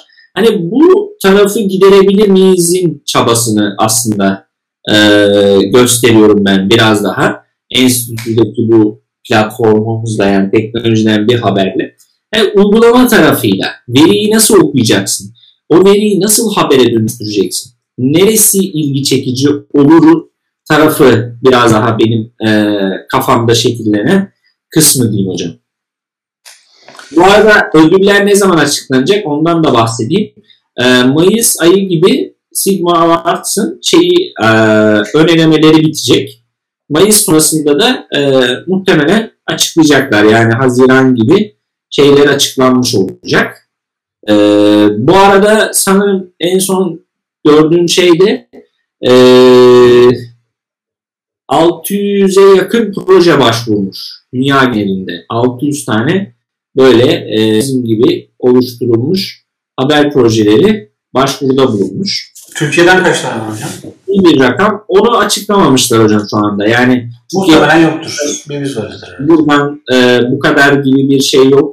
E, şöyle söyleyeyim yani uygulamalı anlamda bir site yok zaten. Yani böyle bir veri gazeteciliği diye bir şey yok. Ya şimdi şöyle söyleyeyim hocam. Eleştiriyor da diye de düşünebilir arkadaşlar ama e, yani hep doğru siz misiniz falan diyebilirler ama şunu söyleyeyim. Şimdi çok basit bir şey. Bugün Türkiye'deki en büyük haber sitelerinden birine girsinler. İsim vermiyorum. Veri haberciliği diye bir kategori var mı? Var mı hocam? Yok. Benim kategori yok. Var mı? Yani olması lazım aslında. Yani Evet. yapılıyor olması lazım. Yani oturup bir sürü adamı saçma sapan anahtar kelimeleriyle haber yazdıracağınıza bu adamlara deyin kardeşim bana verilerden haber üretin deyin ya. Onlar da o haberleri üretsin. Daha kıymetli bir şey yapmış olursunuz. Doğru mu? Evet. Yani daha kıymetli bir şey ortaya çıkar. Ya bu e, eğer kaygınız bu anlamda Google'sa Google bunu sevecek zaten. Buna hayran zaten Google. Ya böyle bir şeyler istiyor sizden zaten. Yani bunu yapabilirsiniz. Bu tarafını da yapabilirsiniz. Ama Ya o da şey olur ama hocam yani e, diğer yapmış olduğu haberlerin bu sefer güvenilirliği azalır. Yani diğer haberleri de o saçma sapan haberleri de veri haberi gibi görmek isterler. Hani bir söz vardır ya New York Times e, yılın bir günü doğru haber yapmak için 364 günü pardon yılın bir günü yalan haber yapmak için 364 gün doğru haber yapar diye. E, şimdi niye böyle şey olur bu sefer de e, veri haberini yaparsan diğerleri de böyle bekler. Diğer haberleri de böyle olmasını isterler. Evet. Ee, bu da maliyetli olur muhtemelen diye ondan dolayı kaçıyor olabilirler diye düşünüyorum. Ya aslında o zaman e, böyle ama ödül aldığımızda da burada bir yayın yaparız ne diyorsun? yaparız inşallah. Ya. Ama şöyle yapacağız. Biz inşallah kısmet olur ne bileyim ya ben ümitliyim. Ee, elimizden geleni de yapmaya çalıştık. 11 farklı haberle katıldık biz. Buradaki yayınladığımız 11 farklı haber var bunun içerisinde. Ee, yani bir tanesinden bir tanesini denk getiririz diye düşünüyorum yani. Ee, hani Türkiye'de bir örneği olsa diyeceğim ki evet başka örnekleri de var. Ee, jürinin bu gözünden kaçmayacaktır diye düşünüyorum. Yani e, netice itibariyle onlar bunları görüyorlar, takip ediyorlar. Ee, bu anlamda hani yaptığımız şeyler e, hakikaten güzel bir şey. Yani oluşturduğumuz şey. Hatta geçen şey olarak bakmıştım. Bilemişim tam emin olayım. Google tarafından söyleyeceğim şimdi. Şimdi Google'a veri haberciliği yazdığınızda hocam veri haberciliği yazdığınızda eee teknolojiden bir haber çıkıyor zaten. Yani önce enstitü çıkıyor, sonra teknolojiden bir haber çıkıyor. Arada da dergi park falan çıkıyor. Eee, Merak etme hocam ben de bakacağım. Veri haberci değil mi? Evet, yani bu güzel bir şey. Hani e, biz çünkü şöyle de yaptık. Aslında e, önemsedikleri şeylerden biri de bu Sigma'nın. Veri haberciliğini de biraz anlatmaya çalıştık. Yani veri haberciliği nedir, veri haberciliği nasıl oluşturur, veri gazeteciliği nedir, kuralları nelerdir, nelere dikkat edilmesi gerekir, Türkiye'de veri haberciliği kategoriler de oluşturduk. Yani bu aslında bu oluşturduğumuz e, kategoriler de bence ilgi çekici şeyler. Mesela veri haberciliğinin aşması gereken altı engel diye e, şey oluşturduk. Mesela metinler oluşturduk, haberler oluşturduk. E, bunlar da bu anlamda bence ilgi çekecektir diye düşünüyorum. Ama kısmet tabii bilemiyoruz yani. Nasıl yaklaşacaklarına bağlı. E, bir sene bekledik biliyorsunuz hocam. Yani aslında Aralık gibi kurduk biz 2020'nin e, ya Aralık'tı ya Kasım'da siteyi kurduğumuzda, projeyi hazırladığımızda. E, Şubat gibi başvururuz diyorduk. O arada kaçırdık biz bir tanesi. Bir sene beklemek zorunda kaldık. O bir sene içerisinde de zaten farklı farklı kategorilerde haberler ürettik. Mesela bir sene içerisinde yaklaşık 300 haber üretmişiz. Ee, bu güzel bir şey. Yani iyi bir iyi bir rakam. Çünkü biz öyle hani öylesine haber yapan bir şey değiliz yani. Haber olsun, metin olsun diye yapmıyoruz biz. Araştırıyoruz, istatistiklerine bakıyoruz, verilere bakıyoruz, tabloları karşılaştırıyoruz. Öyle oluşturuyoruz haberleri. E, öyle olunca da hani orada bir şey oluşturmuş oluyoruz. Yani daha spesifik bir alan açmış oluyoruz. E, kısmet tabii yani elimizden geldiğince devam ettireceğiz. Hani internet haberciliği dersimiz var ya veri gazeteciliği. O ders hala evet. bu arada kayıt olabilirler. Oradan da izleyebilirler. Ee, yani oradaki dersi tamamladığında öğrenciler en az 80 istiyorum bu arada sınavdan. 3 ee, tane de haber üretmeleri gerekiyor. Bu haberler de eğer düzgün bir şekilde oluşturulmuşsa sonrasında teknolojiden bir habere e, aday veri gazetecisi olarak aktarıyoruz öğrenciyi. Orada haberini üretiyor. Arka tarafta da ben hem editör arkadaşlarımız beraber onları okuyoruz. Yani düzeltiyoruz sonra yayınlıyoruz. Bu ne imkanı tanıyor biliyor musun hocam?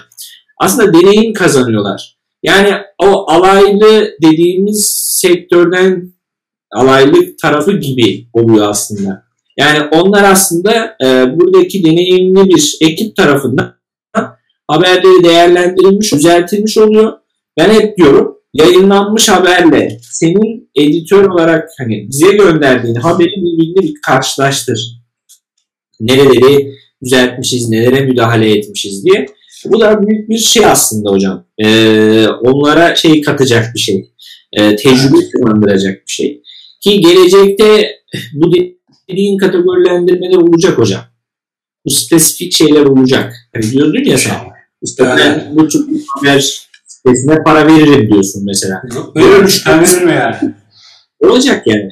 Ve bu bir alan açacak. E bu alanda çalışacak olanlar işte bu veri gazeteciliği eğitimini şimdi alan bunu kendini bu anlamda geliştiren kişiler olacak yani.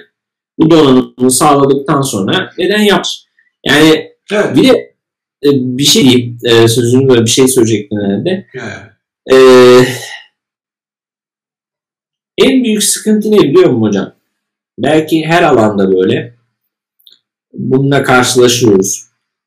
Haber işte hocam işte bu yeni mesela örnek veriyorum. Haber sitesi ya da işte haber sitelerinde ya da medya alanında e, iş bulamıyoruz mesela. İş bulamıyoruz değil mi? Bugün ben doğru düzgün biçimde haber metnini oluşturabilirim diyen bir adam. Veri haberciliğini bilen bir adam. WordPress tarafını bilin. işsiz kalması gibi bir şey mümkün değil. Değil mi? Bak, mümkün değil. Bak kesinlikle mümkün değil. Çünkü çünkü sorun şu. Şimdi sen haberi oluşturman için gerekli olan dinamikleri biliyorsan, bunu oluşturabiliyorsan, bunu yayınlayabiliyorsan böyle gerçekten bununla, bu özelliklere sahip insanlar arıyorlar. Bak ilk ilanlarına baksınlar. İnternet haber sitesine editör arıyoruz. İnternet haber sitesine gece editörü arıyoruz. İnternet haber sitesine işte e, muhabir arıyoruz. İnternet haber sitesine redaktör arıyoruz diyor. Bir sürü ilan var. Adam e, bu işi bilen birini arıyor. Yani bu işi gerçekten yapabilecek birini arıyor. Hani bu pek çok sektörde böyle ha hocam. Yani e, evet. evet. Ekonomik anlamda bir daralma var, şey var. Evet bunların hepsini anlıyorum. Ama işte yaptığınız işi en kaliteli biçimde tam donanımlı öğrendiyseniz gerçekten bizim alan için söylüyorum e, bulursunuz bir şeyler. Yani çalışabilirsiniz. Ekmeğinizi çıkarabilirsiniz yani. Hatta biz seninle bu eğitimi açarken konuşmuştuk. Dedik yani bu internet haberciliği büyüyor. Yani burada çok ciddi bir iş kapısı olacak. Bunu mutlaka açalım diye konuşmuştuk hatırlıyorum. Evet evet. evet. Ya işte e, o tarafı da beni birazcık üzüyor tabii. Yani e, işte ben haberci olacağım diyor. D'yi dahi ayıramıyor hocam. Yani ben de çıldırıyorum burada. Onlar haberci blog yazarı bile hocam. Yani habere başlık atmıyor mesela. Ya haber başlıksız evet. olur mu yani?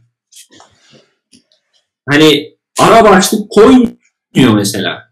Haberin bir safı vardır mesela. Ya bu spor tarafını yazın arkadaşlar böyle böyle yazılıyor falan. O tarafı yerleştirmiyor mesela. Oluşturamıyor. Ee, yani işte bunlar da beni e, çileden çıkaran taraftar hocam. Neyse. Şey vardı hocam. Ee, bir ara bu e, hatta bir katılımcılardan biri de yazmıştı. Yani kim yazdı bir saniye. Nerede o? Heh. Bu basın kartı ile ilgili hocam. Ee, ben bununla ilgili e, basın kartı bile olsa sırf basın kartı için bile bu mesleğin yapılabileceğini düşünüyorum. Bu ne durumda şu an? Açıldı mı? Açılacak mı? Ne olacak mı? Üniversitelerinde e, şu getirdiler. Geçen gün okudum ben de onu. E, bazı düzenlemeler yapılıyor şu anda dijital tarafla ilgili. E, basın kartı zaten alabiliyorsunuz. Yani sarı basın kartından bahsediyorum. Tabii. Sarı basın kartı alabiliyoruz. Tabii tabii şöyle oluyor ama bak şöyle oluyor. Şimdi siz bir internet haber sitesi kurmak istediğinizde tamam mı? Onu da anlatayım. Belki merak edenler vardır. Yapmanız gereken şey ne biliyor musunuz? Bak kanun ne diyor? diyor ki sen diyor e, basın ve yayınla ilgili olan kanuna tabi değilsin diyor. E ben haber sitesi kurmak istiyorum. Buna tabi olmak istiyorsan diyor bana diyor hatta ben onun dur kanununu tam da söyleyeceğim size şimdi öyle afaki konuşma. Veriye de konuş hocam. diyor, diyor. Doğru konuşalım. Hemen açacağım şimdi. Bu şey, sarı basın kartının etkisi mi şey oldu ya hafifledi? Tabii tabii. Onu da anlatacağım şimdi. Ondan da bahsedeceğiz. Normalde bildiğin kadarıyla bu şeydir. E, çok sağlam bir karttır. Bir avukat, bir savcı kartı gibi bir şeydi eskiden yani. Sarı basın kartı. tabii. Çok, şu anda, ciddi bir etkisi vardı. Evet. Şu anda sadece İspark'a girerken ya maçlara falan ücretsiz geliyor hocam. Sen bilirsin onları. Ya sen niye benim damarıma basıyorsun? evet. Bak şöyle hocam. 5187 sayılı basın kanunu var tamam mı? Bu basılmış eserlerin basımı ve yayımını kapsıyor. Şimdi biz E, E1 yani e, dijital tarafta bir şey ürettiğimiz için biz buna tabi değiliz. Biz doğrudan e, 5651 sayılı internet ortamında yapılan yayınların düzenlenmesi kanununa tabiiz. Şimdi ama sen sarı basın kartı almak istiyorsan internet haber sitesi kuracaksan önce basılı bir gazete kuracaksın. yayınla ister yayınlama. ee, onun haber sitesini kuracaksın. Yani bu düzenlenecek galiba. Ee, böyle bir şey var. Ee, ya böyle saçmalık olabilir mi ya? Tabii tabii böyle. O neden e, basın sigortası dediğimiz 212 e, basın sigortası deniyor ona. O sigortayla sigorta ödemen gerekiyor. İletişim Fakültesi mezunuysan e, sanırım 10 aydı o. Değişti mi bilmiyorum. Bakmak lazım ona. E, ama başka bir okul mezunuysan e, sanırım 2 yıl gibi bir şey beklemen gerekiyor. E, o zaman alabiliyorsun sarı basın kartı. Yani bunda bir şey yok. Git başvur, e, kur gazeteni, basacaksın ama gazeteyi. Tamam mı? Gazeteyi basacaksın. Sonra ona bir internet sitesi kuracaksın. ee, onu da bildiriyorsun genelde. Ee, böyle bir şey var. O değişecektir. Yani uğraşıyorlar üzerinde. Bayağıdır uğraşıyorlar. Yani hala oturmuş bir şey söz konusu değil. Ama sarı basın kartının alınma, alma yolu bu yani. 212 basın sigortasını ödemen gerekiyor. Onu da işte 12 ay boyunca bir gazete e, e, işte 10 ay iletişim fakültesi mezunu olursan sanırım diğer fakülteler mezunu olursan 2 yıl diye hatırlıyorum 24 ay boyunca e, o basın sigortan yatırılırsa sarı basın kartı alıyorsun hocam. Evet. Bu Türkiye'de Türkiye'de şaşırmadım hocam ya. Bir şey vardı. E, hatırlar mısın bilmiyorum. İnternet ilk geldiğinde e, işte hani bu şeyden önce iksir falan kullanıyorduk ya CD'ler falan. Ondan daha önce e, hemen şöyle yapılıyor. İnternet geldi ve internet sesi açtın. Hemen değerlendiriliyor. Bu bir medya. Ben buradan internet yoluyla bir web sayfası aracılığıyla bu bir medya. Dolayısıyla ne yapman lazım? Bunu çıktı alıp teslim etmen lazım. Her gün e, web sayfalarını biliyor musun? Allah Allah. Evet, her gün web sayfaları çıktı alınıp belli bir süre e, şeye e, o yetkili organlara teslim ediliyordu. Aa, İmzalarım. İlk defa duydum. Sonra kaldırdılar tabii yani bu kadar böyle saçmalık mı olur diye. Türkiye'ye internet geldiği zamanlar. Ee, yani maalesef bunda da şaşırmadım. O zaman sarı basın kartında bir anlamı, anlamı yok. Madem sadece ispatta geçiyor. Yani şöyle sarı basın kartı işte e, sanırım maçlarda falan öyle bir şeyin oluyor. Maçlara gidebilirsin. Ama akredite olman lazım onun içinde. Yani sarı basın kartın olacak. akreditasyon yapacaksın yani takımlara. O öyle oluyor. Bedava maç izlersin. Ee, yani o da değer hocam belki futbol seviyoruz. Yani öyle bir şeyi var. Ee, başka neyi var? Otobüslere binebilirsin bedava. Ee, metrobüse binersin. Ee, bunun dışında ne olur? Yani çok haber falan kurcalarsan sıkıntıya girersin. Başka bir şey olmaz ya. da evet o var. Bir de var değil mi? Bir de bir sene gazete basmasın iptal olmuş hocam. Tabii tabii gazetenin devam etmesi lazım. Yani o şeyi basacaksın yani. Ee, tabii herkese de vermiyorlar yani. Onunla ilgili bir denetleme de var tabii ki. Ee, Basın Yayın Enformasyon Genel Müdürlüğü e, evet. ona bağlı şekilde çalışıyor. Evet. Yani bu durum böyle yani. Ee, sarı basın kartı öyle. Evet, telefon fotoğrafında indirim varmış. Sarı da değil şu anda. Değil mi? Sarı değil galiba. Değiştirdiler onun rengini. Galiba turkuaz gibi bir şey oldu galiba. Ee, geçen gördüm bir arkadaş paylaşmıştı. Ee, telefon faturasını indirim yapıyorlardı eskiden ama şimdi yapıyorlar bilmiyorum. Onu turkuaz e, Sayın Cumhurbaşkanı'nın en sevdiği renkmiş. Biliyor musunuz hocam? O yüzden herhalde değiştirdiler onu. Bir sarı değil galiba şu anda. Bildiğim kadarıyla. Onunla ilgisi olabilir.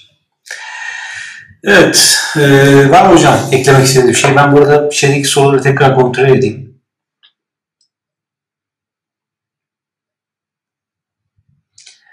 Evet arkadaşlar sorularınız varsa onları da sorabilirsiniz. Hocamız yoruldu.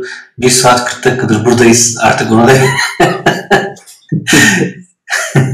Ses, sesinden belli hocam. Yok yok çayım bitti. Çay getirelim yok. evet. Hocam ama bu şey yapıldığı zaman e, ödül alırsak burada hakikaten bir yayın yapalım ya. Ben, Tabii e, yapalım. Güzel olur. Hatta şey yapalım. Evet şu anda sonuçları açıklıyoruz. Birazdan sonuçlar açıklanacak. Evet, şeklinde yapabiliriz. Geriye sayayım. Aa şeyden de bahsedeyim. Content Writers Turkey'den bahsedeyim mi 5 dakikada? Tabii tabii. Vaktimiz var. Ben buradayım. Ee, şimdi şöyle yapacağız aslında. Ee, şimdi içerik meselesiyle ilgili content tarafı da var biliyorsunuz. O, o konuda önemli bir şey. Ee, bu content tarafında e, Content Writers Turkey diye bir platform kurduk İstanbul İşletme Enstitüsü altında. Bu platformun da tek bir var. Aslında bu da Türkiye'de bir ilk. Yani bu uygulamalı veri gazeteciliği tarafı teknolojiden bir haber gibi Content Writers Turkey'de bir ilk. Çünkü Türkiye'de content yani content e, yazarlarını yani içerik yazarlarını bir araya toplayan bir platform bu. Amacı ne? Amacı şu. E, tek amacı var.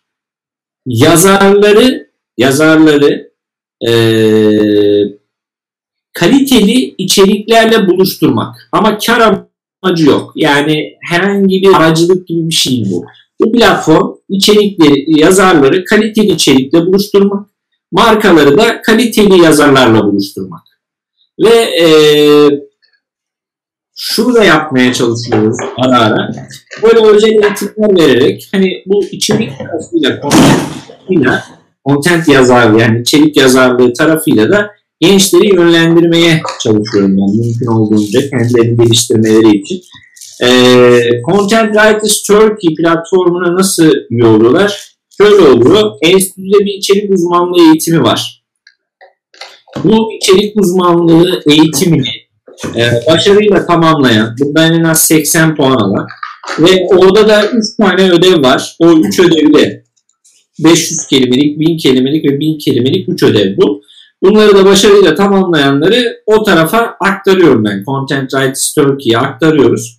Ve e, orada hem platformun içerisinde e, markalarla buluşmuş oluyorlar. İş ilanları oluyor. O ilanlara onlar önceden haberdar oluyorlar ve o işleri kendileri alıyor. Burada kesinlikle böyle bir aracılık gibi bir şey söz konusu değil. Yani ne yazarın kazandığı paradan ne markanın verdiği paradan herhangi bir şekilde şeyimiz yok. Yani öyle bir şey değil bu. Aracılık ücreti yok yani.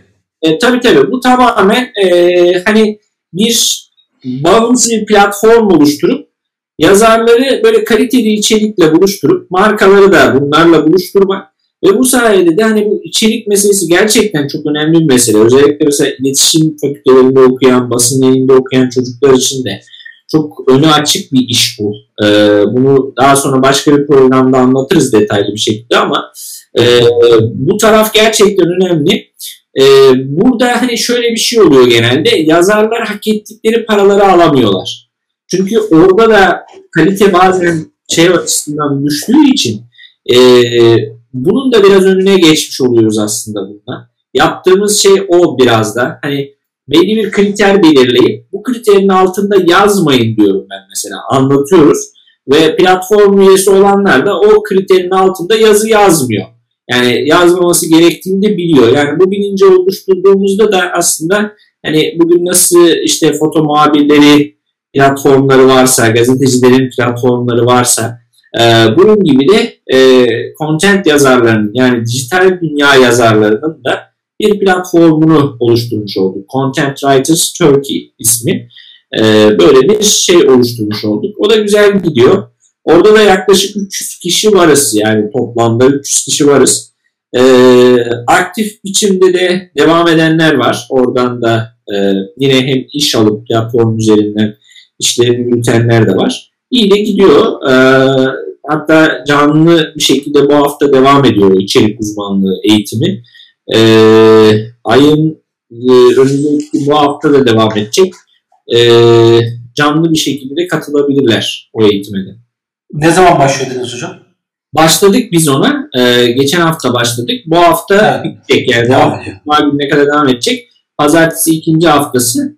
E, orada çünkü çok değerli şeyler var. Yani Türkiye'de gerçekten de hani aslında çok ilklere imza atmışız hocam. Hangi birini anlatalım şimdi? Yani ya e, ben şimdi hocam sana şunu soracağım. Başta dedim ya artık gazeteci değilsin diye. Sen artık evet. öğretim görevlisin dedim ya. Şimdi bakıyorum tamam gazeteci aktif olarak faaliyetini yapmıyorsun ama medya tarafı da yaptığın işler, yani şu an yapmış olduğun işler medya tarafına inanılmaz bir kaynak sağlıyor. Evet. Yani yazar yetiştiriyorsun. E, veri haberciliğinde önce oluyorsun. Bunlar yani bu kolay işler değil bunlar. Yani gazetecilik yap, yapsaydın kurtulmuştun. Net söylüyorum ya. Akşam dinlenirdin yani mesaiden sonra. Sen başına iş alıyorsun burada. Doğru doğru. Gece gündüz bir de gecenin bu saatte çıkıp bunları anlatıyorsun ya. Ya faydalı. Uyanık dedi. Ne bileyim böyle geri dönüşler bak güzel geri dönüşler söylüyorum. Bak yazmış orada arkadaşım. Evet bu kadar mı ama yani bu kadar mı? Sizin eğitim neredesiniz arkadaşlar? yeni bir e, yönümü keşfettim ve bir sene içerisinde iki farklı reklam ajansında content writer olarak çalışmaya Evet. başladım diyor. Çok güzel bir şey, çok özel bir şey. Ya şimdi şöyle bir şey var aslında hocam. E, diyorum ya ilklere imza atıyoruz diye. Bak content işinin yani içerik işinin işte ürün açıklamaları, blog yazıları gibi düşünebilirsin.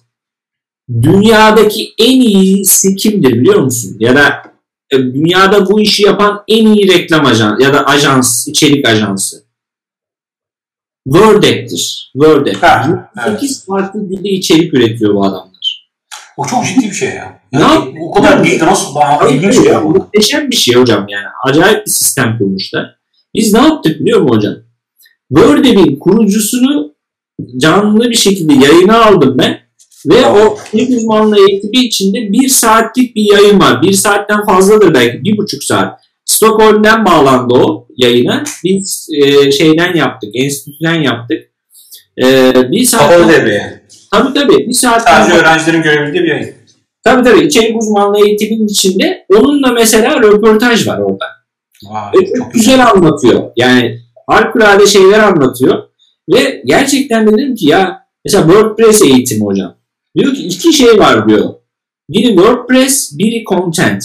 Bu iki şeyi bildiğinizde diyor harikulade işler yapabilirsiniz diyor. Bütün dünyada. Sadece Türkiye için düşünmeyin diyor adam. Ve bütün şirketler bunun artık farkında ve bu büyüyerek devam edecek dedi mesela. Ve anlattı bize içerik meselesiyle ilgili şeyleri anlattı. Ee, bu bütün hani bu tarafıyla gerçekten güzel şeyler yapıyoruz. Ee, ve ben mutlu oluyorum. Yani bununla yol alanları gördükçe, bu alanda bir şeyler ürettiklerini gördükçe e, ben hazırım yani. Benim için sıkıntı. Ben anlatırım hocam. Evet. Yani ben şeylere de söylüyorum. Şu andaki e, hatta kuzenlerime bile söylüyorum. 20 yaşında, 22 yaşında. Diyorum ki ben diyorum e, şu an 20 yaşında olsam veya 20 yaşıma geri dönsem o yıllara geri dönsem içerik yazmayı biliyorsa, bilmiş olsaydım eğer içerik yazıp para kazanıp dünyayı gezerdim diyor. Ya o kadar basit ki. Hakikaten basit ya. Ya 20 yaşında bir insan, 20 ile 25 yaş arasındaki bir insan sadece içerik yazarak yani içerik yazmayı öğren öğreneceksin bunu. Güzel, harika bir şey. Uzman seviyesinde yapacaksın. Sadece içerik yazarak bütün dünyaya dolaşabilirsin. Hem çalışırsın hem gezersin. Ya bu zor değil hakikaten. Günde iki tane içerik yazsa bütün şeyini karşılar. Var var. Çok Avrupa'da çok var hocam. Yani Var. Var. Mı? Avrupa'da çok fazla örneği var. Ee, yani bunu birazcık fark ettirmeye çalışıyorum. Hep söylediğim şey o aslında. Hani dijital dünyanın tüketen tarafından artık üreten tarafına geçin gençler diyorum. Evet. Ee, e, yani bu taraf hani fotoğraf paylaşıyorsunuz, video paylaşıyorsunuz, tweet atıyorsunuz, gruplar yapıyorsunuz. Bunların hiçbir faydası yok ki. Yani size bir faydası yok.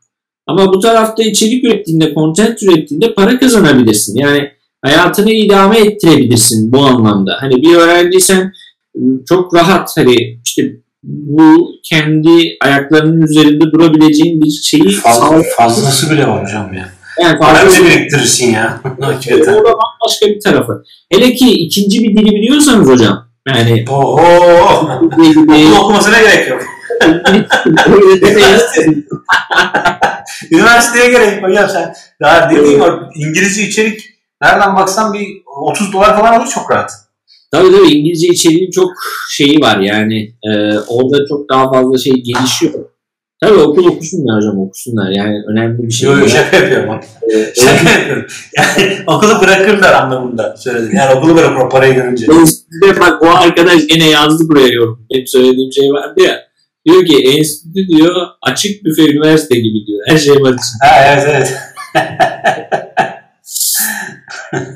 Yani böyle işte inşallah faydalı olur. Hani uğraşıyoruz. Gazetecilik tarafıyla, veri gazetecilik tarafıyla, içerik tarafıyla, content tarafıyla, site tarafıyla, web sitesi tarafıyla. Elimizden geldiği eee, bir şeyler paylaşmaya, anlatmaya gayret ediyoruz. İnşallah daha iyi noktalara gelir. Eee, çocuklar da başarır. Görüyorum başardıklarını hocam. O beni çok mutlu ediyor bak. Mesela mail geliyor diyor hocam kendi markamı yarattım diyor adam.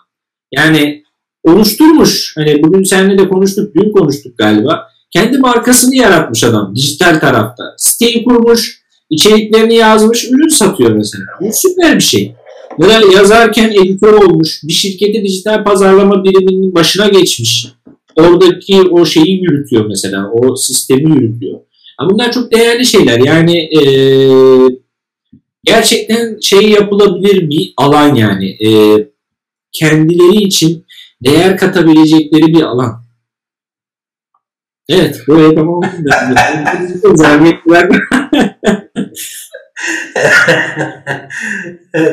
Gerçekten. Üsküdar, şeyde Üsküdar Üniversitesi'nde dedim ya yayına girdim diye. Ee, Süleyman Hoca sağ olsun. Çok kıymetli bir insandır ya. Çok e, hakikaten çok da kibar şey yaptılar, karşıladılar. Dedi ki yani iki buçuk saat gibi bir süre var dedi. Ben bir konuşmuşum konuşmuşum anlatıyorum. WordPress anlatıyorum. Ateşli ateşli. İki saatin sonu bir, bir saat, bir buçuk saat sonra dedi ki hocam dedi bir ara verelim dedi. Tamam dedim hocam bir ara verelim. Geldim bir daha devam edelim. Hocam dedi süre bitiyordu. Çocukların bir dersi var dedi bundan sonra. Öyle kapattık yayını yani. İki buçuk saat ne anlattık Peki hocam. Ee, teşekkür ediyorum. 1 saat 52 dakika. Çok güzel bilgiler paylaştınız. Güzel şeyler öğrendik. Ee, şey şeyin dediği gibi e, bir beyefendi var. Şirketin adı yazıyor ama YouTube bu yayını nasıl yorumlayacak, bu verileri nasıl yorumlayacak acaba diye. Hakikaten tıklama gazeteciliğinin haberciliğinden girdik. Ee, teknolojiden bir haberden en son içerik uzmanlığı vesaire diye gittik. Ee, yaptığınız şey çok güzel. Hakikaten ben tekrar onu söylemek istiyorum. Ee, özellikle bu Content Rise Türkiye ile yaptığınız iş çok güzel. Yani burada e, insanlar e, siz aslında söyledik yani buradan para kazanabilirsin. Freelance blog yazarsın, içerik yazarsın, para kazanırsın dedik ya. Artık senin yaptığın şey şu olmuş. Ya tamam bunu da mı beceremiyorsun? Tamam bunu da yapalım. Yani pazarlama, ne bileyim içerik alma işini de yapamıyorsan artık ondan dolayı çekiniyorsan, bundan dolayı yapmak istemiyorsan bu da benden demişsin. Yani evet. bunun sorun artık e, itiraz edilebilecek hiçbir şey yok. Anlatabiliyor muyum? Yani içerik yazmayı öğretiyorsun, e, iş, bul, iş buluyorsun bir taraftan ve üstüne haklarını koruyorsun. Yani diyorsun bak çok ucuza yazmayın, 10 lira içerik yazmayın diyorsun, yazdırmam diyorsun. Yani daha ne yapacaksın? Anlatabiliyor muyum? Yani her şeyi yapmışsın artık yani. Bu saatten sonra da e, bu içerik uzmanlığından, içerik yazarlığından para kazanamayan varsa dönüp bir kendisine baksın ben nerede yanlış yapıyorum diye. Anlatabiliyor muyum? Evet. Sert Hoca burada bütün her şeyi yapmış e, emeğiyle, gayretiyle, çabasıyla e, bir şeyler yapmaya çalışmış. Birazcık istek olduktan sonra neler olabileceğini herkes görür zaten.